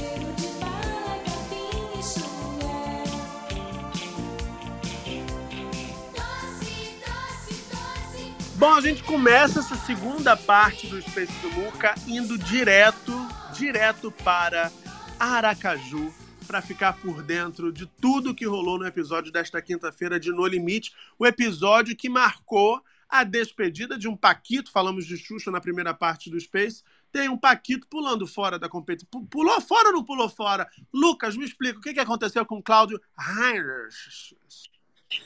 Nome difícil de pronunciar, né, Muca? Uhum. Heinrich, Dá vontade de falar. Cláudio Helmans. Ou Cláudio Heinz. Boa noite, Enfim, pessoal. de qualquer maneira, é um nome de ketchup. É. Boa noite, GG. Boa noite, Muquinha, Marco Túlio, o pessoal que tá aqui escutando. Olha que hoje eu recebi cobrança na DM, hein? O pessoal vai dizer, não vai ter Space hoje não, não vai rolar Space no limite não. E aí eu falei, calma que já já começa, o Muca tá chegando, enfim. Ah. É, mas boa noite pra todo mundo. É, o episódio de hoje, Muca, ele é, foi um episódio com muitas dinâmicas. É, como a gente já sabia, você tinha dado esse furo pra gente na semana passada, ia ter uma prova de fogo. E eu acho que ele, o, o episódio foi todo se construindo para chegar aí no momento final, onde teve realmente a prova de fogo. Mas antes disso, a gente teve alguns destaques que eu queria falar aqui, antes da gente chegar lá. É, teve ali aquele momento pós-eliminação do Gui, a tribo parece que tá mais tranquila, pelo que eu, que eu percebi, assim, eu achei o jogo social hoje um pouquinho mais morno, Sim. porque tá todo mundo ali meio que fixo com as suas alianças, né? Então tá tendo menos treta, etc. Mas, durante o episódio, a Rai falou várias vezes que tá pegando o ranço da Amanda, porque, segundo ela, não aguenta mais a Amanda, porque a Amanda fala isso, fala aquilo, e tá rolando ali um pouquinho de treta que talvez vá desembocar num barraco aí na próxima, no próximo episódio, eu acredito que sim. É, e a gente teve todas essas movimentações de alianças, né? O Cláudio, logo no início do episódio, ele disse: Olha, não quero formar grupo com ninguém, eu vou jogar sozinho.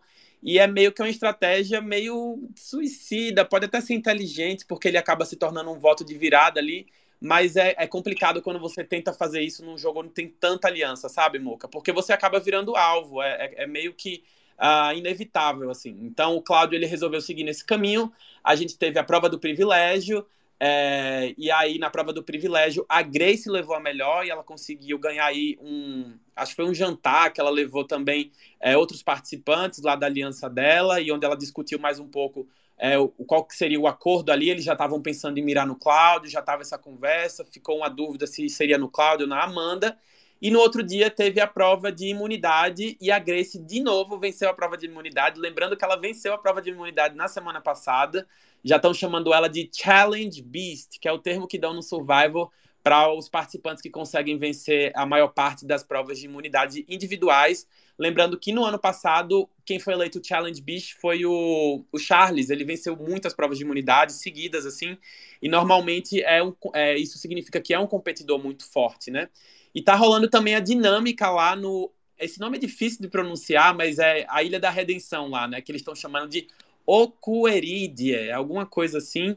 É, e eles já estão se organizando para poder voltar para o jogo. Na realidade, falta mais um elemento. E como teve o portal hoje, o Cláudio foi o eliminado numa votação que, assim, estava meio na cara o que ia acontecer. Teve ali uma movimentação diferente, porque a, a Grace, ela também achou um pergaminho que dizia para ela que ela tinha uma vantagem, ela tinha o direito de Do nada, né? A gata, a gata ficou de fora do desafio, não foi isso? Ela sobrou ali. Exatamente. E aí ela, no igarapé, pegou a canoinha, começou a remar, olhou pro lado, tchuf, tava lá um pergaminho. Pois é, é, é, muito legal. Eu acho muito legal, né, Muca, quando tem essa, essas vantagens escondidas, assim. Eu, eu acho muito bacana. Acho que movimenta o jogo e Sim. dá esses plot twists que deixam o jogo mais interessante. E quando chegou no portal, ela tinha combinado com as meninas de votarem juntas ali, né? É, para tentar mandar o, eu não tô lembrado agora qual foi o acordo delas, mas quando chegou no último momento, ela, ela vetou o voto da Amanda e depositou um voto na Amanda. Eu acho que elas combinaram de ir no Claudinho mesmo.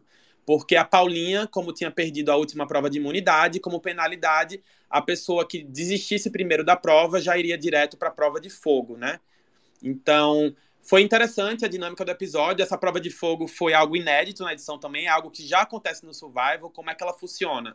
A pessoa que perde a prova de imunidade, junto com a pessoa que é mais votada no portal, vão para uma prova onde cada um deles tem que tentar fazer um fogo autossuficiente para poder queimar uma corda. E ali foi bem tenso, é muito difícil fazer fogo. Eu já passei por essa experiência, você sabe. Como é que você, fa... você Eu sei bem como é que você faz fogo. Aqui, me fala uma coisa. Como é que. Como é... Eu achei que você falava, você falou, você sabe, eu fui interrompendo aqui. Ô, Lu, me fala uma coisa. Como é que faz fogo lá, lá no No Limite? Como é que é isso? Então, tem mais de um método, Muquinha, porque assim, é, depende de qual ferramenta é dada para você. Normalmente, eles te dão a pederneira. A pederneira é uma pedrinha de magnésio e um pedaço de metal. E aí, quando você fricciona um metal no magnésio, ele começa a liberar energia e faz as faíscas, né? E o magnésio ele se solta facilmente também da pederneira e essas faíscas caem em cima do ninho. O ninho é esse componente inicial para poder começar uma fogueira. Então, assim, você tem que saber escolher o tipo de material certo, porque não pode ser um material úmido, tem que ser um material que queime com rapidez também para fazer esse ninho. E além do ninho, quando o fogo pega no ninho, se você não colocar uma lenha que pegue depois do ninho, porque tem várias etapas na fogueira, é, o ninho é, acende e apaga. E isso aconteceu com o Cláudio. Ele acendia, só que ele não estava completando a fogueira dele. E aí ele não conseguia fazer com que a chama subisse. E a Paulinha ela já estava muito mais experiente nisso, provavelmente porque ela já deve ter feito fogo outras vezes no acampamento. E Sim. ela acabou levando a melhor na prova de fogo. Agora, quer dizer, não pode ser um material úmido. Não, não pode ser um material úmido, porque, enfim, é mais difícil de pegar fogo, né? Tem que ser algo mais sequinho ali para o fogo pegar com força. Então fica difícil para uma pessoa aí, gente.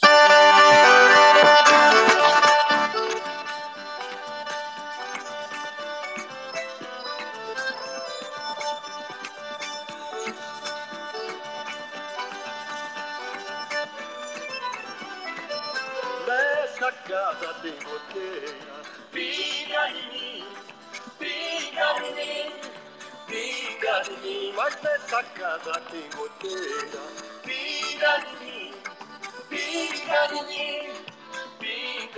Achou que ia escapar hoje do seu hino, né, Jesus? Cara, Achou, vocês estão né? roteirizados, né? Não é possível. Vocês estão combinadinhos aí pra fazer essas piadinhas comigo. Aqui é entrosamento. Aqui, ô GG, você descobriu hoje, então, que você não, não passaria adiante no No Limite, não conseguiria fazer fogo porque você deveras úmido. Deveras úmido. Eu não sou nada deveras úmido. Eu sou normal. Não, você louca. falou, tá gravado, tá no Spotify, as pessoas podem ouvir a hora que Todos quiser. nós que temos mucosas, você, o corpo, Muca, é composto por 70% de água. É sobre isso. Não, mas não venha falar da minha mucosa que você não conhece. Mas assim, cada um sabe mucosa não é sente. Agora, diferente da, da minha, Muca, que não é diferente da querido, eu conheço algumas mucosas. Cada mucosa tem seus segredos. Tá, mas todas elas têm um grau de umidade, né? Todas elas. Ah, não, tem umas que são meio, meio bem bestas, não tem umidade Tá. nenhuma. Ah, não, umidade, perfeito. Perfeito. Confundi com humildade. Ah. que- Que no seu caso você tem umidade e não tem Não humildade, tenho, não é não. mesmo? Nunca prometi humildade aqueles. Jamais, né? Pois é, Muca. Enfim. Você acha que você saberia usar uma pederneira, GG? Uma o quê? Ele nem prestou atenção no que o Lucas falou. O Lucas aqui falando. Você nota como ela é imunda? Ela é assim, ela, ela larga a gente aqui falando e vai fazer outra coisa. vai ver É claro, o que, que, o que que.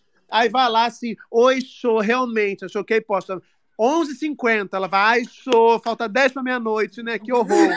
É assim, né? Deixa eu perguntar pro GG. GG, você preferia fazer fogo com a pederneira ou friccionando o pauzinho? É uma escolha muito, muito difícil, né, Lucas? Porque são, são dois materiais diferentes. Eu acredito que talvez com a pederneira, que seja o equipamento mais apropriado, seja mais fácil, não é?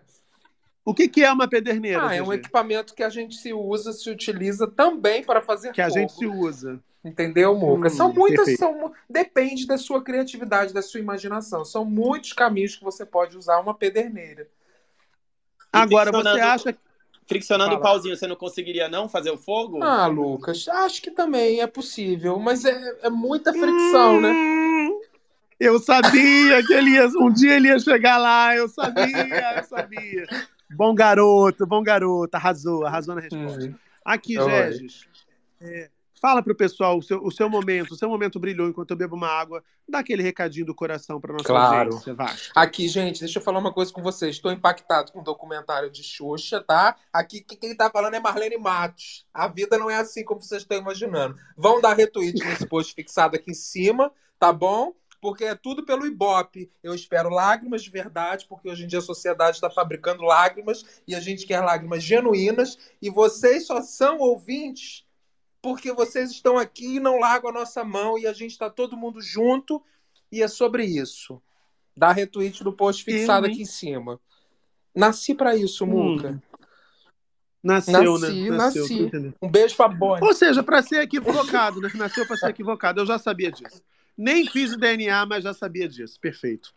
Deixa eu dar Nossa, boa noite não, a peraí, Tony. peraí, Oi, não, Tony. pera, Muca. 487 Hum, hum. pessoas. Ei, ei, ei, ei, ei. O Muca me Pera rapidinho, gente. Tony. Tá, 487 beleza. pessoas. Hierarquia, né? Ah, não, rapidão. 487 pessoas e apenas 58 retweets. A galera não gostou da minha vibe mar. Gente, por favorzinho, com todo carinho e humildade, já recalculei a minha rota, agora já me reconstruí, já sou uma nova pessoa. Vocês podem dar retweet nesse post fixado aqui em cima, porque a gente quer uma sala mais plural, mais legal e tem muitas coisas para comentar. É isso, queridos. GG ama, GG cuida. Ai, Muca. hey, hey, hey, boa noite, Muca, né? Boa noite, JJ, Lucas, Marco Túlio, toda a audiência que tá por aí. Como vocês estão? Tá tudo Tamo bem? bem, querido. Me diga, você tá acompanhando? Você acompanha no limite, Tony? Você, você gosta? Curte? Então, assim, na verdade, eu acompanho, mas eu não consigo acompanhar pelo horário que passa na programação, na grade da Globo, né? Eu acompanho pela, pelo Globoplay mesmo, porque eu adoro a plataforma, enfim, aí eu assisto a Xuxa, assisto o Globoplay, termino de assistir os outros, enfim. E eu não assisti o de hoje. Mas eu tava escutando esse rolê da história de fazer fogo, e assim, é, eu sou. Não que isso seja bom, né? Mas eu sou um, um garoto fumante. Não tem como levar um isqueiro? Não, não. Não tem como levar um isqueiro, não. Seria. Lá eles, eles te dão as ferramentas mais dificultosas para você fazer as tarefas mais básicas. Então você ia ter que ralar a mão lá para poder fazer um fogo. É complicado. Ah, eu preferi pro Big Brother, então, né? Porque já tem cigarro na dispensa, é tudo mais fácil. Uma patricinha, temos aqui uma patricinha. Ai, Muca, tá. A gente tá num lugar seguro, né, Isa? Sobre isso. Prazer, Claro. São Paulo. Ô Lu, me diz uma coisa. é, o Fully também se destacou nessa, nesse episódio de hoje, sobretudo por uma jogada. Eu estava aqui fazendo space sobre Xuxa e de olho na TV, acompanhando as duas coisas ao mesmo tempo. Ele se destacou, sobretudo, por- é, por uma jogada em que meio que ele, ele, ele ajudou a atrapalhar a própria, a própria tribo, ali a galera do quarteto, naquela primeira prova. E ele disse: Ah, os meus adversários diretos então não vão ter comida, não vão chegar tão bem na prova. A, a gata tá entregando muita estratégia, né? Nossa, sim, ele falou isso logo de cara, porque naquela primeira prova a tribo foi dividida em duas equipes e ele ficou numa equipe que não tinha nenhum aliado ne- dele. Então, assim, é, a prova consistia de montar um puzzle que era formar um peixe com as peças de madeira e as peças eram frágeis. Então, assim, se você fizesse muita força, elas quebravam. E aí, ali na, na correria, ele estava montando, não sei se intencionalmente ou não, mas possivelmente sim, já que ele revelou que estava com essa estratégia. Ele quebrou duas peças, e quando se quebra duas peças do, do mesmo da mesma posição, você não tem como completar mais o puzzle. Ele acabou quebrando as duas, ninguém percebeu que ele fez intencionalmente, e ele acabou ajudando o outro grupo, que eram de aliadas dele, e acabou que o outro grupo conseguiu ganhar a prova da comida e foi muito melhor preparado para a prova de imunidade no outro dia. Mas o Fully é isso, Muquinha. Tipo, ele desde o início ele tá ali para jogar. Ele faz muito o lance do jogo duplo, de, sabe? É, ele é muito ardiloso. Ele, ele é, interpreta uma coisa ali na, no- na tribo e quando chega no confessional ele revela qual é a intenção dele de ter falado aquilo, de ter feito aquilo. É um jogador assim nato para esse jogo e mais uma vez ele mostrou ali muita inteligência nessa escolha que ele fez. No Big Brother, o Fully sairia algemado de dentro da casa, provavelmente, porque a opinião pública é, é- é implacável. Mas pro No Limite, realmente ele cai como uma luva, né? Nossa, com certeza. No Big Brother iam estar lá, a população em peso ia invadir a casa para tirar ele de dentro do jogo. Mas ali dentro ele, ele tem espaço para fazer isso, né? Não tem ninguém atrapalhando, não tem voto popular. Então ele tá pronto ali para entregar intriga mesmo e ser a gay trambiqueira da edição. Maravilhoso. Aqui, querido, para terça-feira, expectativas. O que, é que a gente já pode imaginar desse próximo episódio? Cara, na terça-feira finalmente fecha a tribo Ocoeridie. Vão ser quatro pessoas, né? Já tá a Simone, tá também o Dedé e o Gui, que chegou na semana passada, e hoje completa com o Cláudio. Então ser quatro é, pessoas ali disputando uma vaga de volta pro jogo nessa repescagem, né?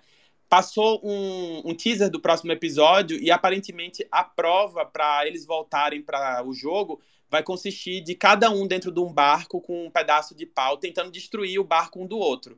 E aquele que ficar até a final volta para o jogo, o que vai ser bem interessante. Assim, é meio que uma batalha pluvial ali na Amazônia. Parece que já teve treta ali também no, no teaser. O, o Gui estava meio irritado, então eu acho que, que vai ser bem emocionante assim. Maravilha. Querido, super obrigado. Não vou me alongar muito com você, porque hoje a gente começou mais tarde e você eu sei que acorda cedo. Obrigado por ter vindo aqui falar com a gente. Terça-feira. Ter- Terça-feira. te- Ah, terça-feira não sei se eu vou ter space, mas enfim, acho que não vou ter, inclusive. É bem provável que eu não tenha, mas a gente se fala para poder combinar como é que a gente faz essa nossa resenha. Tudo bem, Muquinha. Pessoal, um beijo para todo mundo. Tá sendo um prazer acompanhar no Limite, comentar aqui com vocês. E quando, enfim, a gente estiver de volta aqui na outra quinta, então, a gente tá junto para comentar aí e acompanhar a temporada que tá sendo incrível. Um beijo para todo mundo.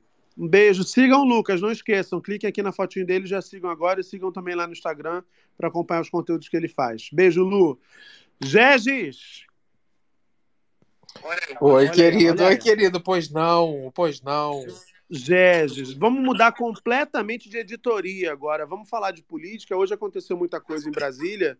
A gente teve a posse do Zanin, do Cristiano Zanin, como ministro do Supremo Tribunal Federal.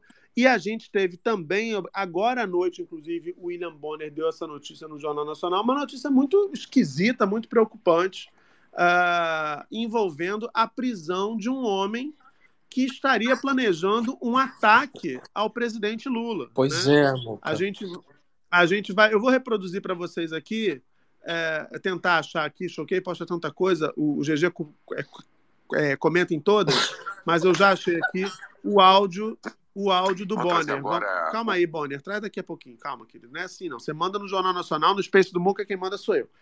Traga agora, Bonner, o áudio, Bonner, o áudio dessa notícia do fazendeiro lá do Pará, que foi preso hoje pela Polícia Federal. Vamos ouvir o que, que o Bonner contou. Vou trazer agora outros detalhes sobre a prisão no Pará, na cidade de Santarém, de um homem suspeito, seria um fazendeiro, um fazendeiro suspeito de fazer ameaças ao presidente Lula.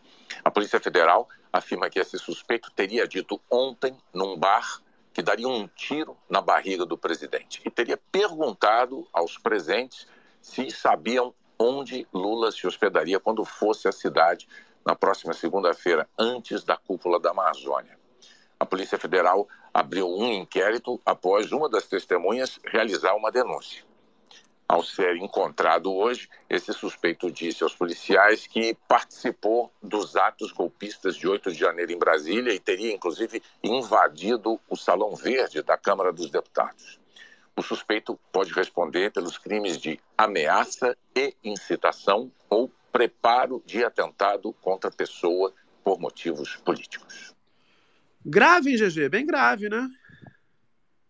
Pois é, Muca, gravíssimo isso, porque a gente já viu isso acontecer na história, né?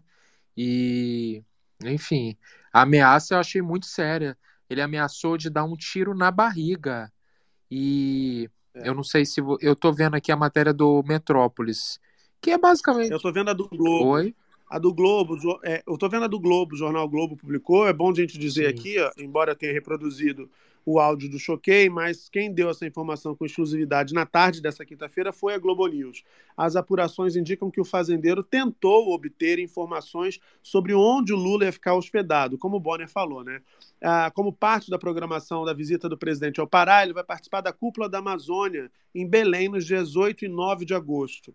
Ah, informações da PF obtidas pelo blog da Daniela Lima, ah, do G1, ah, dão conta de que as ameaças teriam ocorrido, como o Bonner disse no JN, enquanto o cara fazia compras em uma loja de bebidas. Ele teria dito que daria, então, um tiro na barriga do presidente e teria perguntado se as pessoas sabiam onde o Lula ficaria hospedado. Ainda segundo o blog, ele teria, esse fazendeiro teria associação com a grilagem e com o garimpo e seria proprietário de terras avaliadas em 2 milhões e meio de reais. Nas redes sociais, o ministro da Justiça Flávio Dino afirmou que a Polícia Federal seguirá aplicando a lei contra criminosos e critica a existência de pessoas que ameaçam matar ou agredir fisicamente autoridades dos poderes da República, GG. Pois é, Muca. Pois é, bastante grave isso, bastante grave, mas que bom, né, que a pessoa foi presa e vai responder por esses crimes, né? E, e é bom que também que se for um- uma pessoa isolada, é, essa pessoa já está ferrada, mas se não for isolado, vai ter acesso, né, às investigações a, a quem está por trás dessas coisas. É aguardar, né? É, Mas Aguardar. aqui, A gente vai dar. A gente vai passar por umas rapidinhas aqui, notícias quentes dessa quinta-feira. A gente falou no episódio de ontem bastante sobre o debate em torno da descriminalização do porte de uso do, do porte de drogas ou da maconha especificamente. O presidente do Senado, Rodrigo Pacheco, fez críticas ao Supremo Tribunal Federal sobre o que ele considera como uma invasão de competência do poder legislativo. Ele se referia a dois temas: o piso nacional da enfermagem e a descriminalização do porte de drogas. Os assuntos estão sendo discutidos, como a gente falou no último episódio, lá no STF. O Rodrigo Pacheco considera que eles são temas que devem ser, como já vem sendo, segundo ele, debatidos pelo Congresso Nacional e devem ser, portanto, tratados no legislativo. Aspas. Se pretender legalizar ou descriminalizar, que é uma tese que pode ser sustentada por aqueles que defendem que a questão é mais de saúde pública do que uma questão judicial ou penal, o foro, de, o foro, o foro perdão, de definição dessa realidade é o Congresso Nacional Brasileiro. Eu considero que uma decisão num caso concreto de descriminalização de um tipo penal criado a partir de uma discussão no Congresso Nacional, que elaborou uma lei, a míngua e sem a criação de um programa de saúde pública governamental a partir da discussão no Congresso Nacional, é uma invasão de competência do Poder Legislativo. O Pacheco também falou do piso nacional de enfermagem, já aprovado pelo Congresso. Ele afirmou que a advocacia do Senado vai recorrer da decisão do Supremo que limitou o pagamento do piso nacional da enfermagem. O STF condicionou o pagamento do piso, no caso de enfermeiros seletistas que trabalham em hospitais privados, a um acordo coletivo firmado entre patrões e trabalhadores. Vocês vejam como é interessante a gente pensar que o STF, ah, ah, ao mesmo né, tempo em que é progressista numa causa, ele tem um posicionamento que é, é de difícil compreensão e defesa. Né? O piso nacional da, da enfermagem é uma urgência, uma necessidade dessa categoria, sobretudo depois de tudo que a gente vivenciou enquanto sociedade no período da pandemia. E o STF travou essa discussão. Né? Não, não. Lá quem é funcionário ah, de hospital particular tem que fazer um acordo coletivo para poder ver se recebe ou não esse piso. Então, o, o, o Senado é a favor do piso, está de olho, claro, em eleição. Ano que vem um ano eleitoral, ninguém aqui está querendo fazer é, é, gentileza com categoria nenhuma. Ponto. Agora, por outro lado, o Rodrigo está sinalizando: olha, se descriminalizarem o porte de droga, essa questão é uma questão é, do foro legislativo, e aí vai ter uma invasão de competência por parte do Supremo Tribunal Federal. Crise institucional à vista, Carla Gamba. Bem-vinda, querida. Oi, Muca, boa noite, boa noite, gente, oradores, todos que estão nos ouvindo. É, eu não sei se uma crise institucional. É, eu acho, eu, eu- vejo mais como uma sinalização, assim, de que o Congresso está atento e ele quer priorizar, e priorizar não, ele quer ser protagonista também desses debates. É, em relação ao piso da, da, da, da enfermagem, na verdade, foi um debate que se arrastou o ano passado inteiro. É, havia, na verdade, projetos, vários projetos, e, e o Congresso demorou muito para chegar nessa aprovação desse projeto de lei. É, houve, houve é, é, ações é, direcionadas ao STF para tentar acelerar esse processo. Então, assim, de, de certa forma, o Congresso também poderia fazer uma autocrítica, né? Claro, era uma outra legislatura, outros parlamentares, mas no caso do Rodrigo Pacheco, ele era um dos que estava, né, nessa legislatura passada e está nessa agora. Então, também tem uma autocrítica em relação a isso, a essa demora nessa aprovação desse projeto de lei. E no caso da, da descriminalização das drogas, é, é outra coisa. É um debate sensível que nunca vai para frente, né?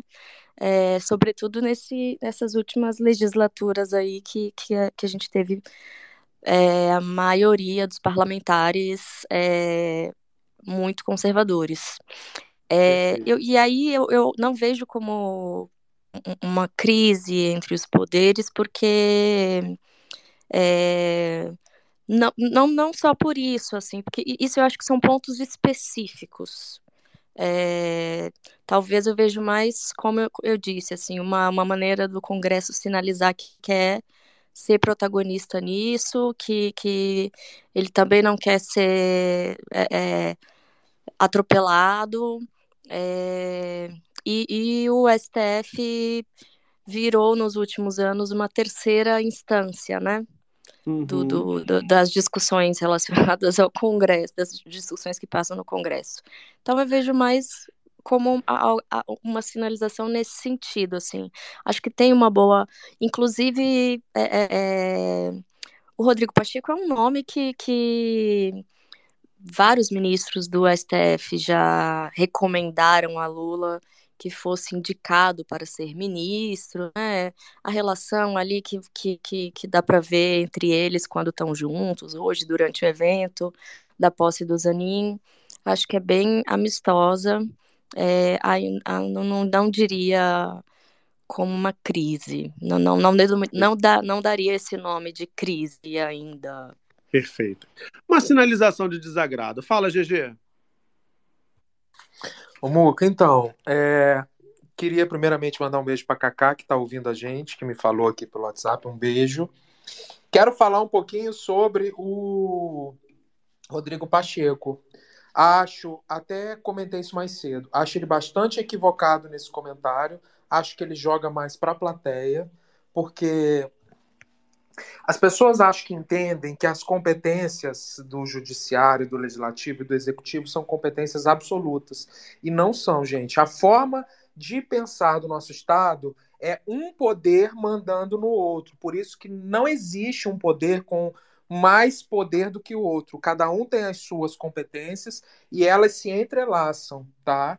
Tanto é que, para você prestar atenção assim, ah, que raciocínio idiota, GG. Não. Se você pensar bem, ó, o, o Zanin, que foi o ministro que foi empossado hoje, ele foi indicado pelo presidente, ou seja, o chefe do executivo, e foi sabatinado pelo Senado, ou seja, um poder legislativo decidindo sobre um outro componente do poder judiciário. Então, cada poder tem as suas competências, as principais, as acessórias, e é isso. E quem brilha nisso tudo, assim, o todo poderoso de tudo isso, chama-se Constituição. E quem está dizendo isso não sou eu, não. É o artigo 1 da Constituição que lança a Constituição, Muca. E no artigo 2 imagino que o Rodrigo Pacheco saiba, ele está se, ele tá, tá se passando o gatinho, né? O artigo 2 vem os poderes. Então, nessa interpretação mesmo topo, é, topográfica, a Constituição está acima dos poderes. É ela quem manda na porra toda. É ela a dona e proprietária desse Brasil. E por que, que eu estou dizendo isso?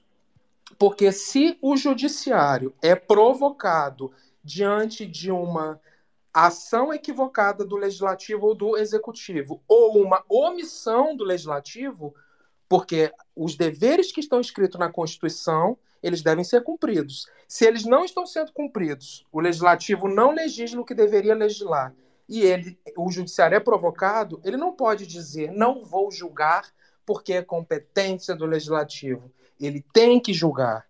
E ele tem que julgar da melhor forma possível dentro daquela realidade. E é isso que o judiciário está fazendo diante das muitas omissões. Tem muitos casos, Muca, que os legisladores propositadamente deixam de se manifestar, deixam de aprovar projetos de leis que para eles vai, vai significar um capital político. Então eles falam assim: ah, deixa, deixa que o STF resolve. Aí vide uhum. aborto de feto anencéfalo, vide é, descriminalização da maconha, vide todos esses temas sem homofobia, enfim, todos esses temas. Então, quando ele fala isso, ele na verdade ele mostra um total desconhecimento ao direito constitucional e à própria Constituição. E nada impede também que após o judiciário, o judiciário fez julgou esse caso. Julgado esse caso, nada impede que o legislativo edite uma lei derrubando isso, que a gente chama no direito de reação legislativa ou resposta legislativa. Ele pode, a todo momento, é só ele pautar um projeto, é só ele fazer um projeto, é só ele se organizar. Agora, ficar com esse papinho de que o judiciário está invadindo as competências, não, querido, vai trabalhar. E é isso. Perfeito, perfeito. Tá Golear, certo. né? Tô puto. É, Fiquei puto com o um Pacheco, pouco- Muca. Achei você bastante emocionado. Eu quero Que trazer que- para vocês aqui uma outra notícia que também repercutiu bastante nessa, nessa quinta-feira, que foi a, a agressão, né? A agressão gordofóbica sofrida pela deputada Sâmia Bonfim, que já teve aqui no Space do Muca no ano passado, durante uma reunião, uma sessão da Comissão Parlamentar de Inquérito que investiga ah, o MST, né? O presidente da CPI do MST perguntou a Sâmia Bonfim se ela queria um remédio ou um hambúrguer para se acalmar. Né? Ele está sugerindo ali que ela, ah, por conta do corpo, né, da condição ah, corporal que tem, da compleição corporal física que tem, ela ficaria calma comendo um hambúrguer. A, Sâmia afirmou que vai denunciar o caso à Procuradoria-Geral da República, porque entende ter sido uma violência de gênero. De acordo com ela, a ironia do presidente da CPMI, o coronel Zucco, do Republicanos do Rio Grande do Sul, é repetida frequentemente por homens nos corredores da casa, nas redes sociais e em sessões da CPI do MST. Ah, ele estava com o microfone ligado e perguntou se ela queria um remédio ou um hambúrguer para se acalmar. Na ocasião, o líder da Frente Nacional de Luta, José Rainha, prestava depoimento. A Sâmia usou a palavra com o microfone desligado, né, quando não era ali o momento de fala dela, e ouviu então essa frase do presidente da comissão. A Sâmia disse: Aspas. Já tinha visto esse tipo de ironia nas redes sociais por parte do relator da CPI, Ricardo Salles, mas nunca vindo do Zuco. Ele já havia me silenciado, cortado meu microfone, mas nunca agido dessa forma tão truculenta publicamente. Eu denuncio e seguirei denunciando sempre que houver violência política de gênero. Pedirei que a Procuradoria-Geral da República anexe o caso de hoje à investigação já em curso contra o Zuco por violência política de gênero contra mim. Procuro responder à altura. Acho que é pedagógico para que as demais mulheres não baixem a cabeça. Não vou retroceder. Depois, o Zuco pediu que a própria fala fosse retirada. Isso é uma coisa que eu acho muito sui generis. Eles falam barbaridades, depois falam assim, por favor, retirem das notas taquigráficas. Como se tivessem deixado de dizer. É muito louco, né? É que nem aquela história, depois que inventaram desculpa, ninguém nunca mais errou. É, tira das notas taquigráficas e segue o baile. Ele lembrou, inclusive, ataques anteriores da Sâmia Bonfim, que chegou a citar o irmão dele, que faz tratamento contra um câncer como investigado pelo Supremo Tribunal Federal. Depois da fala do presidente da CPI, o chat da transmissão da, da, da sessão que estava rolando no canal da Câmara no YouTube passou a receber mensagens com o emoji de um hambúrguer. O deputado emitiu um comunicado sobre o episódio. Ele disse que vem sendo alvo de ataques desde a abertura dos trabalhos da CPI, que uma parlamentar especial tem se notabilizado nessa estratégia que ele configura como rasteira, Samia Bonfim, falou de várias oportunidades que fizeram ataques pessoais ao presidente, aquela história toda. Enfim, ele disse que se desculpou pela fala e por entender que o respeito deve imperar em qualquer relação. Carla, é, a violência política de gênero ela tem sido a tônica, sobretudo nessas CPIs em que as mulheres é, progressistas têm ali um papel de destaque, né? Sim, sim, sim, bastante, né? A, a Sâmia, inclusive, ela tem sido o alvo principal, né? No caso dessa CPI. É muito triste, né? Porque há semanas atrás a gente falava sobre um outro comentário que foi feito sobre o papel da mulher, da mulher ficar em casa, cuidando, cozinhando, né? Nem me lembro exatamente e ah, é aquele papo... não quero fazer questão de lembrar assim, 2023, né? A gente ouvir isso assim é muito, muito, muito triste para nós mulheres é, independente da, da, de quem seja essa mulher, né? Porque não cabe esse tipo de comentário, independente da ideologia, do lado que essa mulher esteja.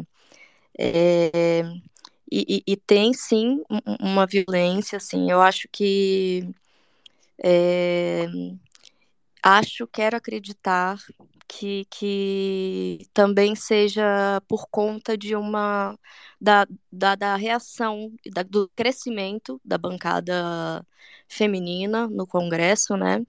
E da maneira como essas mulheres vêm se articulando, é, conseguindo, inclusive, é, é, em pautas que envolvem mulheres, é, é, se unirem, né? Independente, desde de algumas que são que estão na oposição ao governo, até outras que são do, do, de, da base do governo.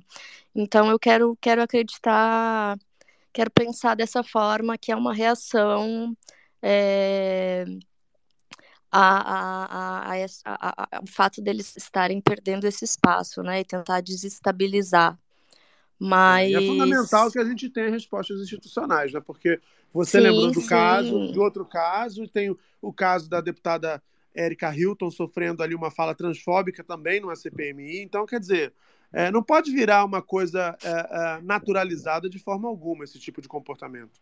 Sim, e lembrar assim, o, o, o agressor, né, no caso, o, o, o presidente da, comiss da, da comissão dessa, dessa CPI do MST, ele teve recentemente é, a pedido da Polícia Federal, é, é, e foi e o ministro Alexandre de Moraes acolheu esse pedido, foi reaberta investigação sobre a participação dele é, e até possível financiamento de atos golpistas que ocorreram no, no estado dele, né?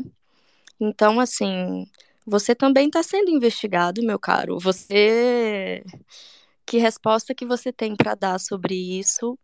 É, é crime, você também está cometendo, você também pode ter cometido um crime, né? É, é, e, enfim, parece que nesse momento eles esquecem, né? Tá tudo. A, é a agressão baixa, é, senta em cima do, do, do, do próprio rabo e esquece que também está sendo investigado por outras coisas gravíssimas. É, e vai para cima puramente, né, baseado nessa misoginia, nessa violência de gênero. Exatamente, exatamente. Agora, Carla, eu vou te explorar um pouquinho. Você esteve na posse de Cristiano Zanin como ministro do Supremo Tribunal Federal? Estive, estive sim. É... Olha, Deixa foi... eu só fazer um breve parênteses. Ô, GG, Oi, querido. você tá sentado, GG? Tô, tô deitado. Ah. Xuxa Meneghel me retuitou, GG Cricri. É, gata. apenas apenas para dizer isso para a senhora, GG Cricri. Arrasou, arrasou. Apenas para dizer. Do Xuxa, nada um me apareceu, beijo. aqui, me apareceu aqui um pluf. Eu falei, oi, é o quê? É o que que é? E, e é isso, senhoras e senhores. Eu não faço, eu não finjo costume, eu não sou essa pessoa blazer, eu sou emocionado, vocês sabem disso. Enfim, fica aqui o registro. Um beijo, hein, rainha? Te espero. Enfim. Um beijo, hein, rainha? Te espero também. Carlinha, me diga, você Oi, estava lá. Xuxa, eu sou amiga do Muca, Carla, tá?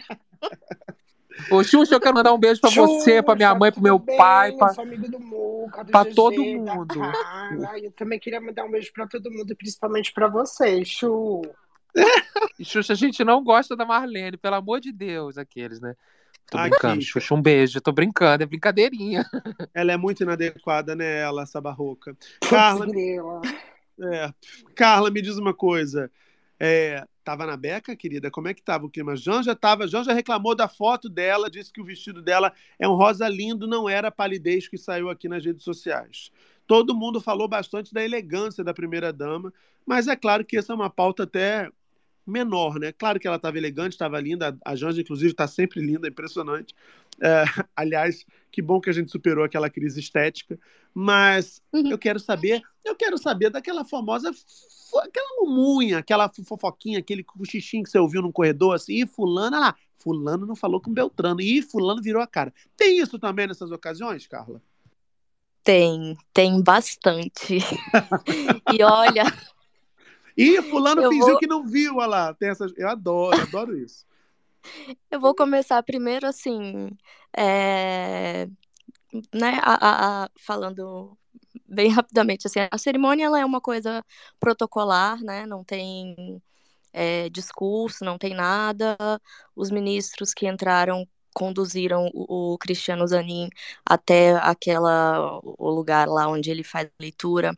É, isso tudo já é previsto, né, já é programado. É o ministro mais velho da, que está há mais tempo na corte, que no caso é o Gilmar Mendes, e o ministro que está há menos tempo na corte, que é o André Mendonça. Me chamou a atenção, assim, como o, o, o André Mendonça estava com uma cara boa é, quando o Zanin faz a leitura ali do termo, né, de posse assume, é, é, o, o André Mendonça abraça ele assim, que parece um abraço feliz, né, sincero, assim, me chamou bastante atenção isso.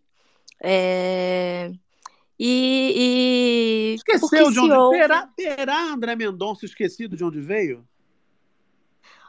Olha, ainda não. Ainda não.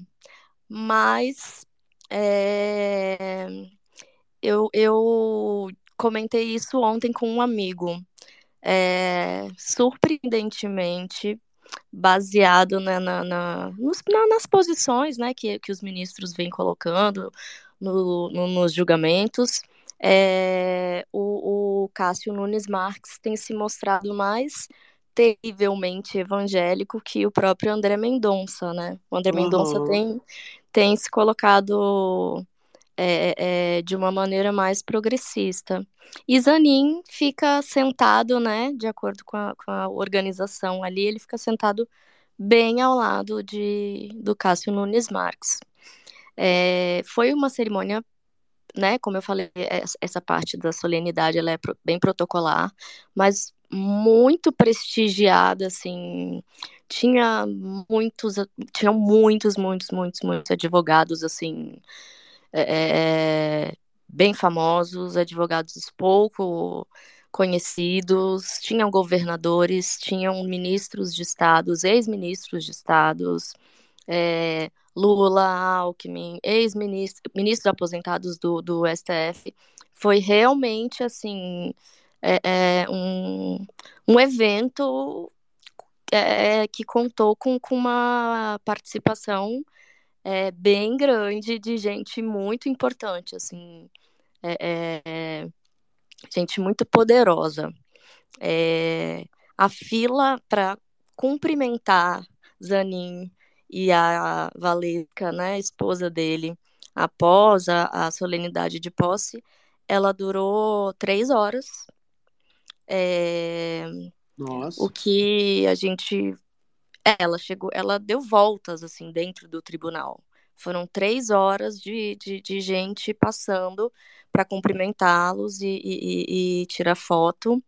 É, as autoridades mais importantes passaram primeiro. Lula ficou- foi bem discreto, eu achei adequado até, né, diante da, da- das críticas todas que ele recebeu sobre a indicação do Zanin. Uhum. É, e, e, e, e, me chamou a atenção, assim, que nessa fila tinha gente, de- tinha, como eu falei, né, de, de, de tudo. Tinha até gente de movimentos sociais. No final, quase no final, já foi bem legal o pessoal do Educafro, é, que é um pessoal que está naquela ação que discute o perfilamento racial, né? Que é, é, é um habeas corpus sobre a prisão de, de, de um homem negro é, que foi julgado, foi colocado, né? Foi condenado como traficante, é, apenas baseado no depoimento de dois policiais. Essa é uma ação que está tá em julgamento no, no STF, né? E, e, e o grupo, esse grupo Educafro estava lá, e no final eles todos se reuniram. É, eu até tirei uma foto, depois eu vou postar. E, e é, um- é uma foto bem legal, assim, sabe? To, o movimento negro todo ali junto. É uma pena que, né, o próprio ministro não fosse também, não, não, não fosse essa, um ministro negro também, né? Mas só de, de ter esse movimento lá foi bem legal. Agora, nos bastidores, as fofocas, assim, eu destacaria duas coisas. Hum. Uma é que, assim, por óbvio, todo mundo estava comentando essa questão do, do grande plot twist, né, que, que a gente viveu de quem Zanin no, no, no- em audiências com Lula, Lula sendo preso e, e, e Lava Jato e Moro agora, né? Um, um- um- Moro, um Moro senador. foi? O Moro Deltan foi? não é nada. Moro não foi, óbvio que não. Foi. Poxa. Mas eu soube que o por advogado, quê, né? O advogado do ex-presidente, eu soube que, que, tava com, que, que ia, né? Sim, sim. Eu não cheguei a vê-lo, inclusive. Até a, Mas é qual advogado, Carla? É aquele advogado, Vazek, Vasek, Vasek, eu até esqueci o nome dele, Hum. sumiu também. O povo some, né? É, ele sumiu, é o Frederico Assef. É. Deu uma sumidinha, né? É, Igual estranho. quando o, o, o, o- Igual Queiroz, só que quando acharam, tava na casa Queiroz. dele. É, exatamente, era isso que eu ia É, dizer. coincidência. Então, assim, muita gente comentando isso, né, nos bastidores, assim, olha, que plot twist, né? Quem diria? É, é, em quatro anos a coisa revirar de um jeito. Lula é, é, não está mais preso, Lula está livre, né, dos processos, de, de responder a- aos processos. É, é, é, inclusive teve é, é, questionada as condenações, não tem condenações, né? é, Uhum. presidente da República, e o seu advogado que o defendeu em todo esse processo é agora ministro do STF, que era E um o cargo juiz que o, e o, e o muito, juiz que o- muito desejado por esse juiz, né? É Que é exatamente juiz que é senador, mas que pode deixar de ser em breve, né? Depender do que do curso das investigações em andamento, né? Tem isso ainda aí no caso. Isso. E o procurador que atuava ali de maneira ilegal, né, junto com esse juiz, nem é mais procurador e não é nem mais deputado, né? É, E outra coisa que, que me chamou bastante a atenção, e aí eu acho que é, eu não vi também muita gente falando sobre isso, e é algo importante que está aí batendo a nossa porta, né? É a, a, a sucessão, a substituição, né, do, no, a indicação do novo Procurador-Geral da Procurador-Geral. República. Isso. É, a gente tem visto, né, o movimento que o Augusto Aras está fazendo para tentar ser reconduzido ao cargo. É, e um dos nomes que, que, que, é, que tem sido indicado como é, é, preferido ou que tem grandes chances de ser o novo procurador é o procurador Paulo Goné Branco. E ele estava lá, os dois estavam na cerimônia. É, o Augusto Aras saiu do, do, do, do plenário, entrou ali né, na fila junto com as primeiras autoridades, os mais importantes, cumprimentou e saiu de um jeito assim tão rápido que a gente jornalista que estava ali na porta a gente nem conseguiu ver que era ele ele não ninguém chamou ele para falar algo ele também não falou com ninguém ele foi embora Hum, enquanto É o famoso já entrou de costas, né?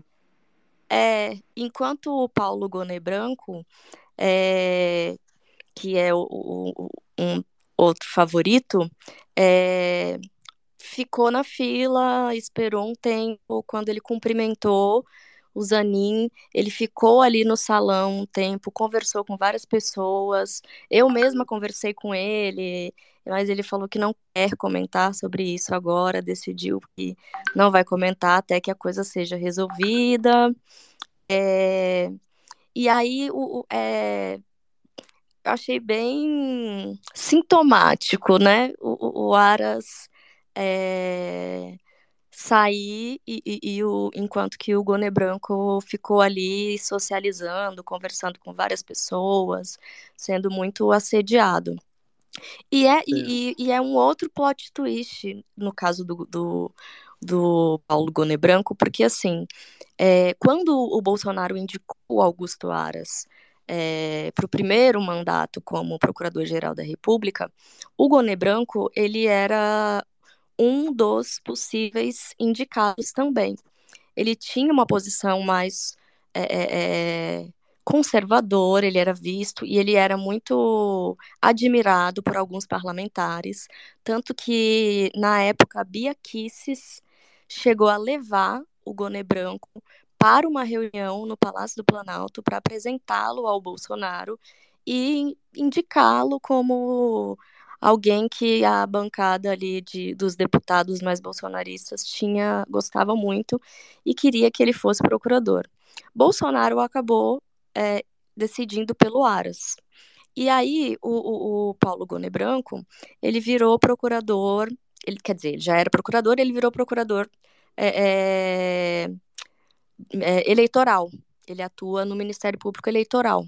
Uhum. E nesse, nesse tempo, de lá para cá, é, ele foi se aproximando muito do, do Gilmar Mendes, já era muito amigo do Gilmar Mendes, foi se aproximando, a atuação dele no Ministério Público Eleitoral acabou fazendo com que ele se aproximasse também muito do Alexandre de Moraes, e ele deu uma mudada aí, é, trans, aquilo que a gente falou ontem, né? As pessoas mudam de opinião, que bom, e ele mudou e, e, e largou um pouco esse, esse, conservadorismo.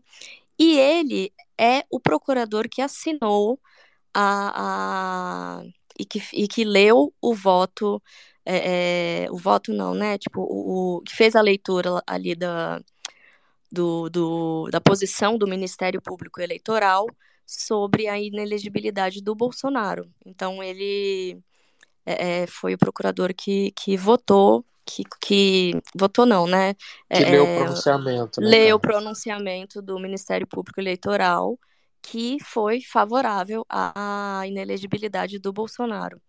Então é um outro plot twist, assim. Um cara que, que chegou a ser levado ao Bolsonaro pela Bia Kicis para ser colocado como procurador-geral hoje é, é um dos, do- dos nomes mais cotados para ser indicado para a Procuradoria-Geral da República pelo Lula. E é muito querido pelo, pelo, por esses ministros que estão alinhados com Lula, assim. E foi isso, essa coisa, isso me, isso me chamou muita atenção, assim, como ele transitou ali é, é, e socializou, e como o Ara saiu, parecia que estava fugindo. Bom, enfim, né? Deus me livre fofoca. Hoje, GG, você quer falar alguma coisa sobre isso? Você tem algum destaque sobre a posse dos aninhos, GG? Não tenho não, Muca. Eu assisti a posse, um, um pedaço da, da posse. É, eu achei muito interessante, né? Os ministros. Eu não conhecia bo- boa parte das esposas deles, né? Aí foi muito interessante acompanhar, porque a Globo News fez uma cobertura disso. Eles iam e fotografavam e tudo. E achei o, o, o Zanin muito, muito despojado, né? Muito feliz. E só fiquei pensando mesmo no Moro que era a vaga que ele supostamente, né, queria, almejava, deve estar. Eu falei, fiquei pensando assim, deve estar chorando hoje lágrimas de sangue, né? Porque fez de um tudo, né? Ele fez de um tudo para estar nessa posição e não conseguiu. Enfim, é sobre isso, Muca. E vai ser caçado em breve também, né? Oi? E vai ser caçado em breve também, né? Eu sei que a gente tem uma gravação, GG, exclusiva Hum. ah, do apartamento funcional do ex-ministro, ex-juiz e talvez, quem sabe, futuro ex-senador, Sérgio Moro. Parece que ele ouviu música na noite de hoje, enquanto no fim da tarde, começo da noite, enquanto lá em Brasília as pessoas celebravam a posse de Cristiano Zanin no STF. Vamos, vamos, é um áudio exclusivo, hein, gente? Só aqui no Space do Muca, da casa de Sérgio Moro. Vamos lá. Meu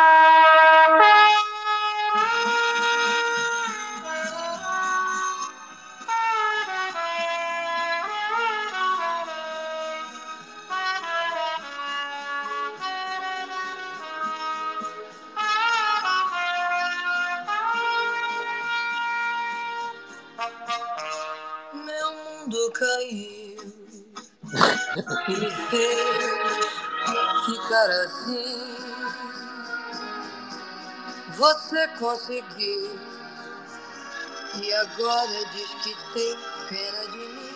A questão é que ninguém tem pena, ô senador. Tá tudo bem, tá? Se, Ô, Muca. se lasca aí, tá tudo bem, ninguém tem pena, não, no caso. Fala, Gegis. Eu jurava que você ia botar um violoncelo, um violino do Titanic, o tu, tu, tu, tu. Jurava Mas eu sou, eu sou imprevisível, querido. Eu sou assim, sempre uma caixinha de surpresas. Ah, Muca, a próxima vez você bota um violoncelo pra mim, Pede tocando pra um botar da Titanic, próxima por vez. Pede pra eu botar da próxima vez. Pede. Ô, GG, me diz, me diz uma coisa. Fala, é, falando em surpresa, também teve surpresa nos bastidores da gravação de uma nova série, uma nova novela do Globoplay, envolvendo um galã. Os galãs estão com tudo, né? Envolvendo um galã. E eu queria que você contasse, que essa eu acho que é na sua editoria de fofoca, né? Que você gosta especialmente. Pois é, menino. Que, que... Essa notícia, Muca, é de Fábia, mas eu já vi outras notícias. Bom, a apuração de Fábia, mas eu vi outros sites reproduzindo de outra forma. Mas como quem primeiro, quem primeiro deu foi Fábia, vamos de Fábia. Que frase Alex- linda. Ah. Gostou, né? Peraí que eu vou abrir agora esta notícia de Alexandre Nero, tá? Alexandre Nero, Muca. Fábio Oliveira por Metrópolis. Ele passou por um constrangimento nos sets das gravações dele, tá? Vou ler para vocês. Aspas. O ator Alexandre Nero passou por momentos para lá de constrangedores durante a gravação da novela Guerreiros do Sol, que está sendo produzida pela Globoplay. Fontes da coluna contaram com exclusividade que um ator não muito conhecido, se empolgou demais com uma cena ao lado do veterano e deixou todos sem jeito. Mas calma, querido leitor, a gente conta tudinho. Aconteceu que o rapaz em questão estava fazendo uma cena com Alexandre Nero na última terça, na qual seu personagem Miguel Inácio, um cangaceiro temido por seus inimigos, fica gravemente ferido e precisa ser arrastado por um comparsa. O episódio que deixou Nero sem jeito foi durante a filmagem deste ato. Enquanto arrastava o personagem para um ponto combinado anteriormente, a calça do ator em questão se rasgou, tanto na frente quanto atrás. E qual não foi a surpresa do pessoal ao ver que um moço inexperiente havia ficado excitado com o contato com o Nero e estava de aspas, barraca armada. Quem estava por perto, mesmo de fora da cena, percebeu que o ator veterano ficou bastante sem jeito com a revelação. E foi isso, Muca. Eu vou direto abrir o giro de oradores, que eu quero saber a opinião de vocês. Você, se contracenasse com Alexandre Nero, também acha que sua barraca ficaria armada? Ou você, moça que não tem barraca, teria o campinho ali, de, de, de, de né, a área de camping preparada para receber uma barraca, quem sabe? Conta pra mim, levanta a mão que eu vou pegar você. Pega, pega, pega, pega,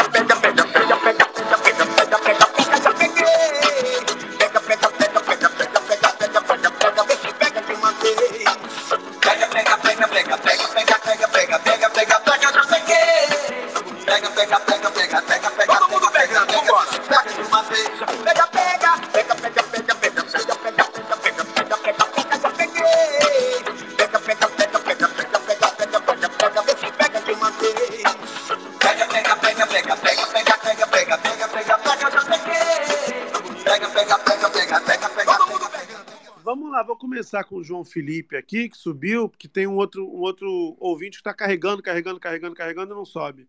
Se alguém mais quiser subir, a gente vai subindo, subindo no decorrer do período.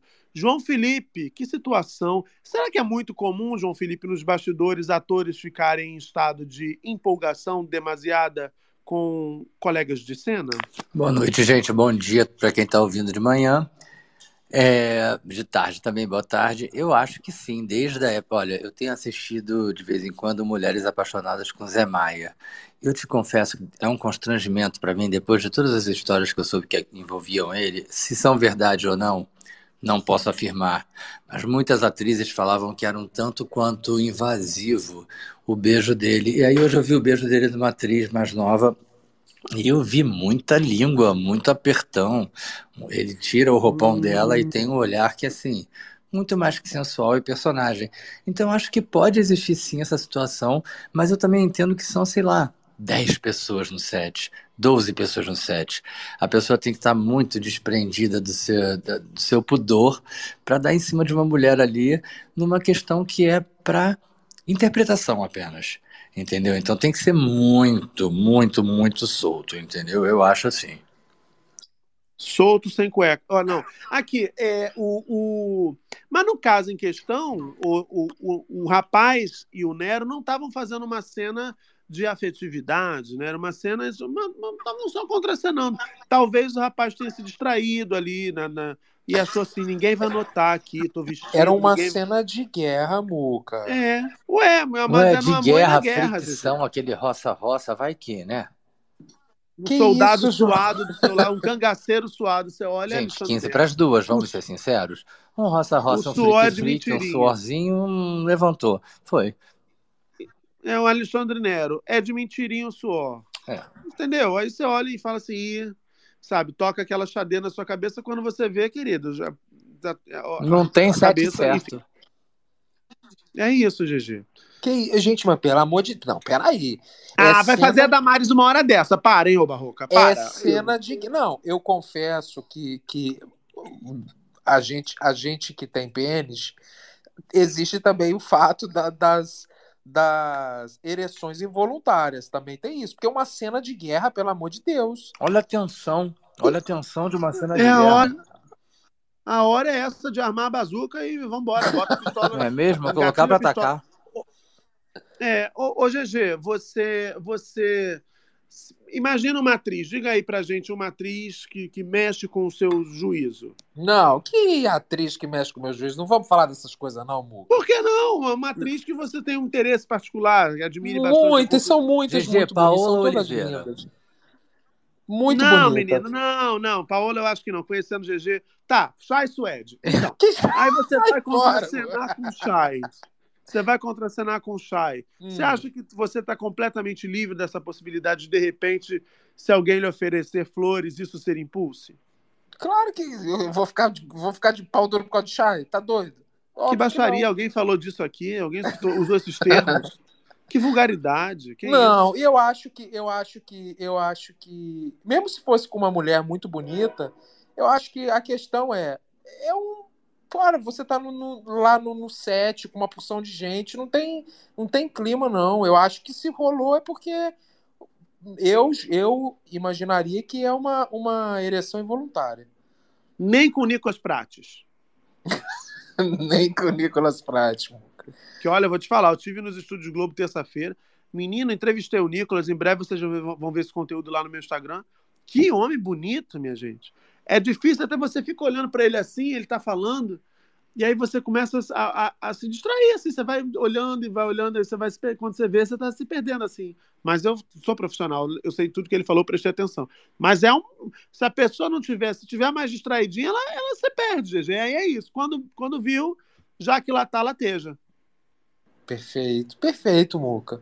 Não é verdade? É. Marco Túlio, Marco Túlio, você que, que, que cruza por essas alamedas né, é, dos estúdios Globo com, com famosos, com galãs e, e nem tão galãs, enfim. Não tem gente que tem uma beleza, um sex appeal perturbador, quando você vê, se você bobear, você tá de boca aberta olhando? Nossa, demais. Enfim.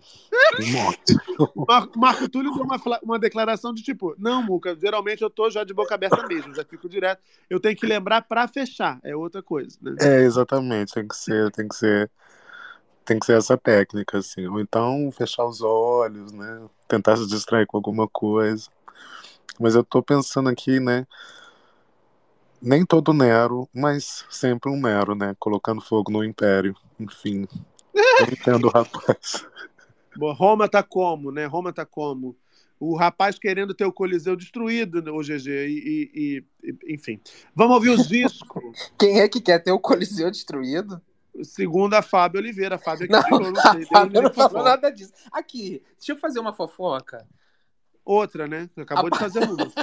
A partir disso, o Hum. Tufson, Carlos Tufson, estilista maravilhoso, comentou na minha postagem assim: gente, peraí, eu tenho que ver que eu achei maravilhoso o comentário do Tufson. Ele botou assim: tá, mas que tecido era esse que rasga com uma ereção? Aí eu falei, rasgou na cena, Tufos, porque ele tava sendo arrastado. Chantum. É ereção, não é tesoura. Aí ele, ah, tá, eu já tava imaginando que o ator. Enfim, o Tufos tava achando que a ereção rasgou o tecido. Viscolaicra. Muca? Não, eu tava aqui pensando que dependendo, tem alguns tecidos que podem sim sucumbir. Com uma ereção?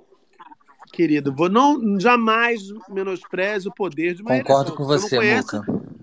Não, Você gente, pelo amor de. Deus, um- você- uma ereção rasgar um tecido. GG, Não, você, você já me viu. Bom, deixa pra lá. Uma você- membrana pode ser, né? Um tecido não tem como. Tecido também, querido. Tecido também. Tecido Tá. também. Entendeu? E Perfeito. dependendo da veste. Inclusive, eu recomendo sempre, rapazes, não usem né, mini saia caso vocês queiram tá, viver uma situação de guerra no cangaço, como aconteceu nos bastidores dessa gravação aí, porque mini saia pode dar bastante problemas. Enfim. Ai, Enfim, lembranças. Gisco, tudo bem, Gisco? Oi, gente. E aí? Tudo bem? Já fala de onde? Santa Catarina. Santa Catarina. Já rasgou o tecido aí por conta de, um, de, um, de, um, de, um- uma emoção mais forte? Quase. Quase? Olha, quer falar sobre isso ou quer deixar pra lá? Ai, vou deixar pra lá. Perfeito. Qual ator ou qual atriz né, é, faria você rasgar o tecido? Ai, tem bastante. O Alexandre Nero já era um. Ó, o Alexandre Nero tem que fa- uma, uma casa de tecido tem que fazer uma, uma público Alexandre Nero urgentemente, né? Tecidos tão resistentes, nossos tecidos estão tão resistentes que nem o Nero vai te fazer rasgar. Menina, entreguei o briefing pronto agora. Por favor, quero comissões aqui, por favor, mandar a mensagem para muca@mind8.com.br. Fala, João Felipe. Eu rasgaria o tecido com Wagner Moura e Humberto Carrão na sede do PT. Apenas. Humberto Carrão. Humberto Carrão e Wagner Humberto Moura. Carrão, Pronto. realmente. Agora, sabe um que é um gato? Eu, eu, o Diogo, que é o protagonista da novela das seis, Amor Perfeito. Diogo também está nesse hall de atores que você começa a entrevistar, e eu fui para a coletiva também no lançamento da novela, e o danado sabe que é bonito, que eles sabem que são. Ele meteu uma camisa aberta quase até o umbigo, um peitoral malhado, fiquei, sabe, GG, daquele que você gostava de ter lá em, em, em 1820. Daquele que eu tenho, né, Muca? Não, não, não, não, não. Eu não engano a minha audiência, ao contrário de Vossa Senhoria. Aquele peitoral que a senhora ostentava nos Que idos eu de tenho, né? 1830, 1830, Sai 1840. fora, Muca. Eu Tô, tô igualzinho às fotos. Tá igualzinho aonde? Presta atenção, toma vergonha nessa cara sua imunda. Eu, hein? Não vê um, não vê um ferro há 700 anos e, quer dizer, e, e- enfim. Querido, é genética. Eu, hein? É, Você aceita. Genética, GG. Mas enfim, foca. Foca no que você estava falando. Não perde- Diogo, com aquele peitoral que o GG gosta de lembrar que um dia chegou perto de ter, mas nem chegou perto nem de ter, enfim. Ah, Diogo realmente é um espetáculo. E também estava ali, eu acho que é um que tem muito potencial para rasgar tecido de muita gente. Gisco levantou a mão. Fala, Gisco. Ô, Muca, eu não julgo menino porque eu também tenho problema de ereção. Tipo, qualquer coisinha já tô excitado. Boston Medical Group. Ah, não, outro tipo de problema. Tal, tal. Qualquer coisinha, Gisco. Gisco. Qualquer coisinha. Não posso Mas- nem, nem olhar muito assim. tem que- Mas dá um exemplo assim, só, uma, só contextualiza assim, uma situação assim imprópria ou, ou impensada em que você, quando viu, já estava ah, em ponto de bala. Nossa, que, que expressão mais recente, jovem. Hum. Por exemplo, se eu ver alguém, algum homem de calça de moletom, já é um problema.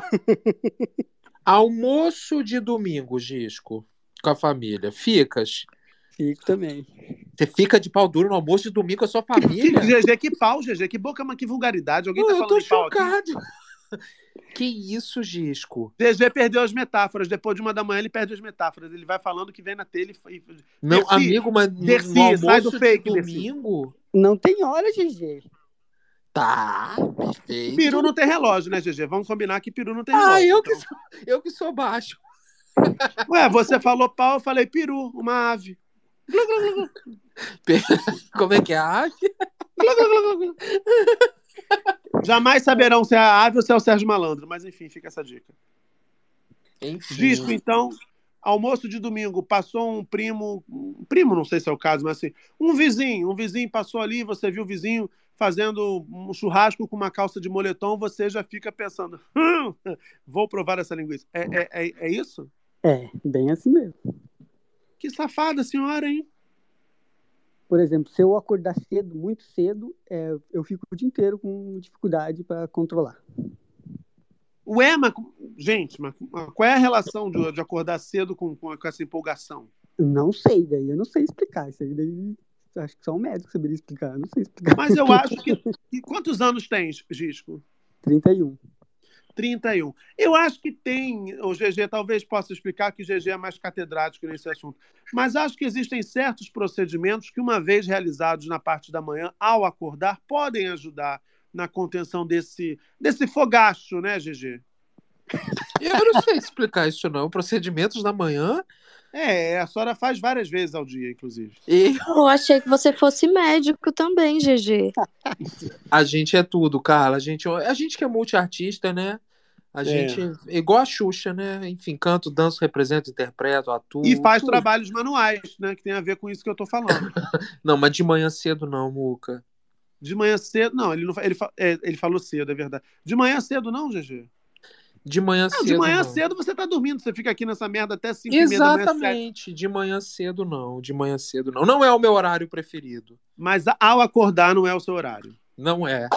Você sabe que é mais uma coisa que a gente tem em comum. Eu também não sou adepto dessa coisa. Acordei, ai, bom dia, amiguinho, já estou aqui. Não, não sou.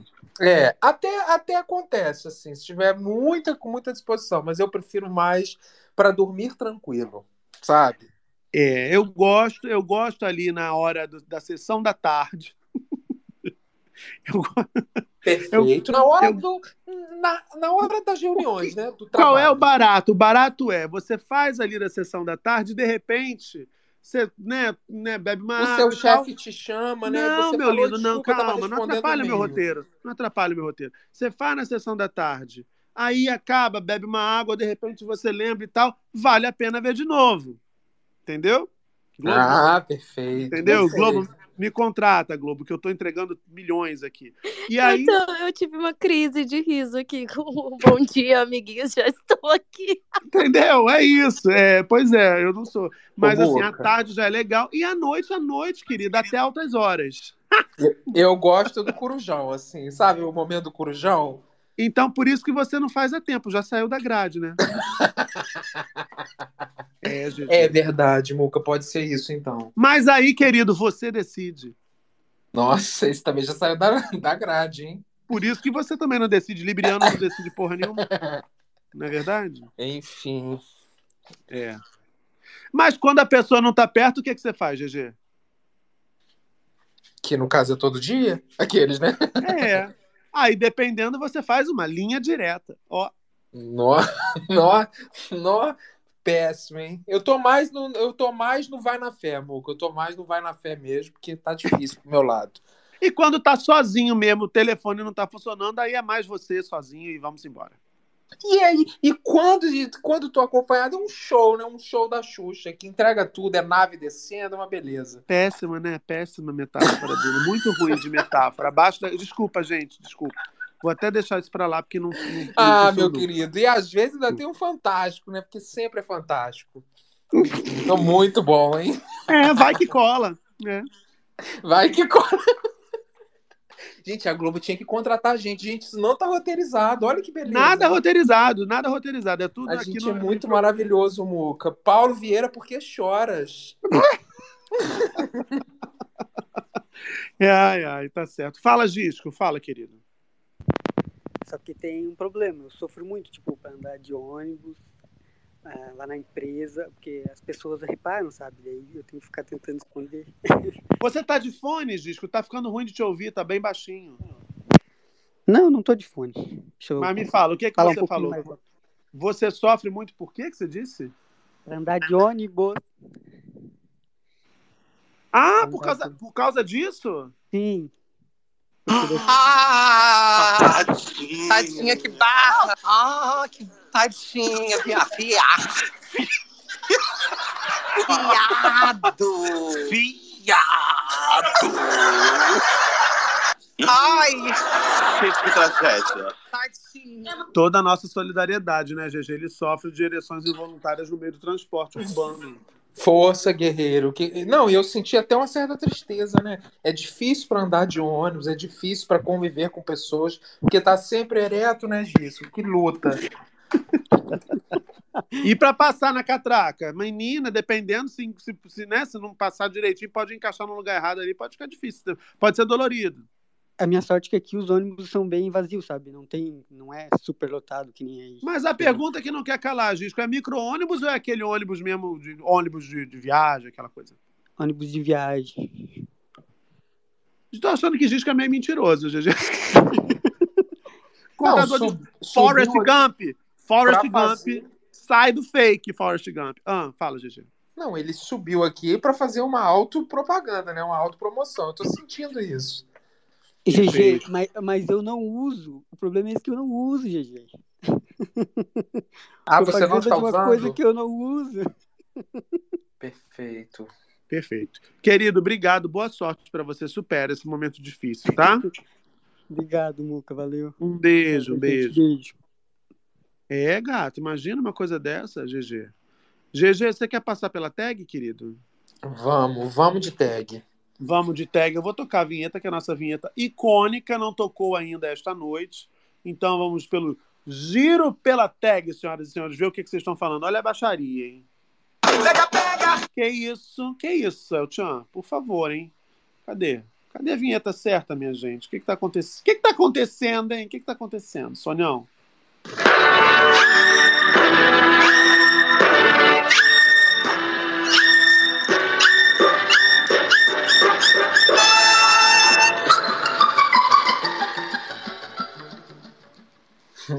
Larissa Souza botou. Às vezes também é um domingo maior, né, Mook GG? Pode É. ser um domingo maior, exatamente. Pode ser um domingo maior. Exatamente. É, o Deris Giovanni botou Mook é o tio do pavê no Natal dele. Certeza. Eu vou bloquear. Ah, Muca durante a entrevista com, a- com o Nicolas. Aí botou aqui um vídeo de paródia aqui. Que eu não sei Uhum. quem é essa pessoa. Quem é essa loura? Perfeito. falta, falta repertório, né, GG? Falta bastante repertório. É a Lady Gaga? Eu não sei quem é. Enfim, um beijo, manda um Taylor traje Swift, broma, deseja sorte. Não sei quem é. Larissa Hum. Souza. Que isso, Gisco? Que peru é esse? Tá sempre levantando voo. É um peru educado, sempre levanta pra alguém sentar, né, GG? Pois é, Mana botou, Diogo é lindíssimo, só podia ser baiano. É... Larissa botou assim, para rasgar um tecido, isso aí é uma pauzuca, né? Provavelmente falou bazuca, né? Uma audiência muito requintada, realmente, perfeito. Ah, É... Uno botou, essa nota foi bem mal redigida. A barraca que rasgou a calça, confuso. E o Uno é, é ombudsman da coluna da Fábio Oliveira. Olha da ele, né? Fábio, exatamente. O Dá o Pato telefone do saque do Metrópole, GG, por favor. O Pato botou. Muca, seja compreensivo. Em uma guerra é preciso armar a barraca e sempre estar com a pistola preparada. Tá. Perfeito. Galera compartilhando a sala. T. Matheus botou. Eu, se fosse homem e tivesse que contracenar com o Nero, desculpe. E aí botou um GIF de pau duro. Enfim, de pau duro não, né? De alguém fazendo assim com, com a mão. Enfim, o Dery botou. Não julga é o Alexandre Nero. E aí o resto é já começa a falar sobre a posse do ministro do STF, que a gente já passou. Deixa eu atualizar aqui para ver se tem mais.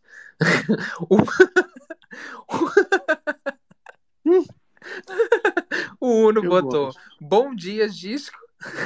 e é uma, um gif um, do sei lá que porra é essa levantando. Enfim, Vitor Andrade, às vezes a, tem- a temperatura é máxima. Flávia, mas não a Kátia, botou. Tem um amigo que diz que nunca teve uma ereção na vida. É possível, GG? Passiva total. Eu sei lá, Flávia. Se ele tá dizendo, né? Deve ser. É, Fabrício botou. Era um cordeiro, me faria rasgar o tecido. É, Robério botou. Se lendo o livro a pessoa já vai para as alturas, quem dirá com o Nero na sua frente, gente? Que livro que, que leu que eu não entendi? Muca? Oi, querido. Me perdi na sua leitura. Não foi muito boa, não. Se lendo o livro a pessoa já vai para as alturas, quem dirá com o Nero na sua frente, gente? Que livro? Livro de história do Nero, da Roma Antiga? Não sei. Ele tem livro? Nem sei. Não, o Nero da Roma Antiga. Ai, Ah, GG, o da deixa Roma pra lá, Antiga, GG, deixa pra lá, joga pro lúdico. Não, olha, querido ouvinte, desculpa, o co-host não teve, não teve habilitado para interpretar seu Não, peraí. O, o, não, peraí. Não, não vamos ficar aqui duas da manhã, você tentando fazer um telecurso 2000 para entender o comentário da audiência. Não, pelo amor de Deus, não. Não, mas as pessoas não. O, a- o problema é dele, do, do, do comentário. É o comunicador precisa emitir a sua informação. Se a informação não foi clara, o problema está na comunicação. Tá vendo como ele trata vocês e vocês seguem o GG Cricri. Nessa hora eu venho Não, é- lembrar que ele tem 44.424 seguidores, inacreditavelmente, tratando a audiência dessa forma. Então, pensa vocês aqui, jogo aqui para vocês uma reflexão.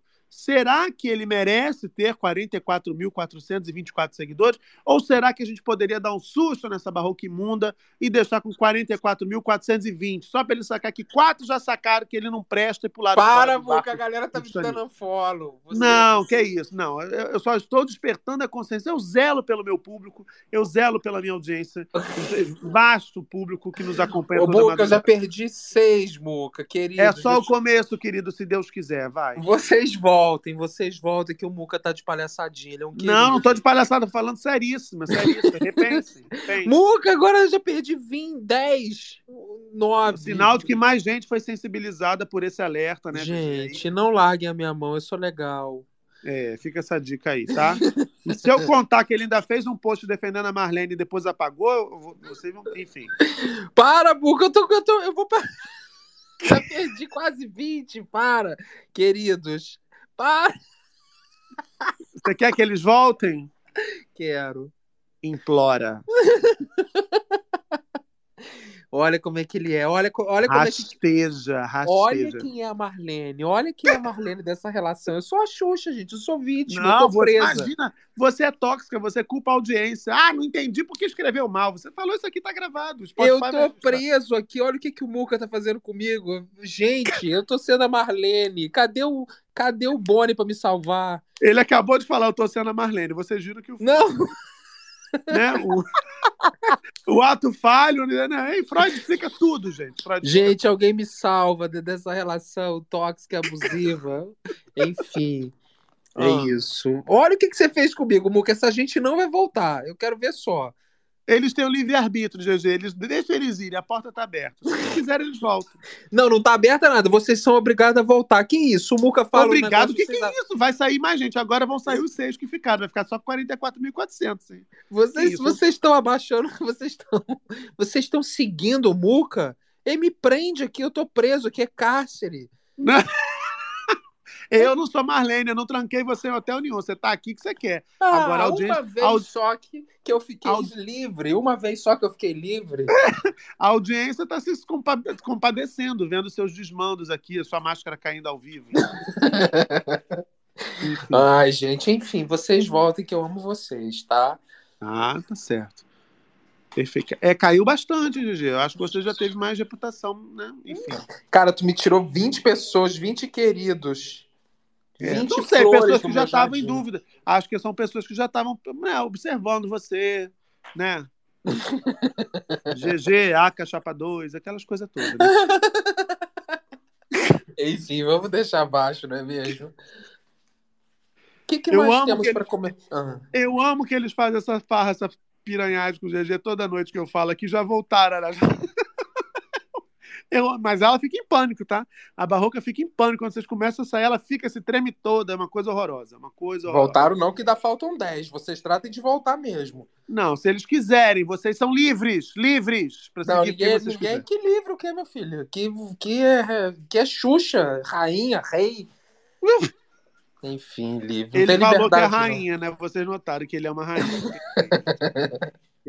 Enfim, Jéssica. Oi, querida. Olha, é isso. Eu quero que você repense seus atos, né? Visto a, o- a decisão de boa parte dos seus seguidores nessa nossa transmissão.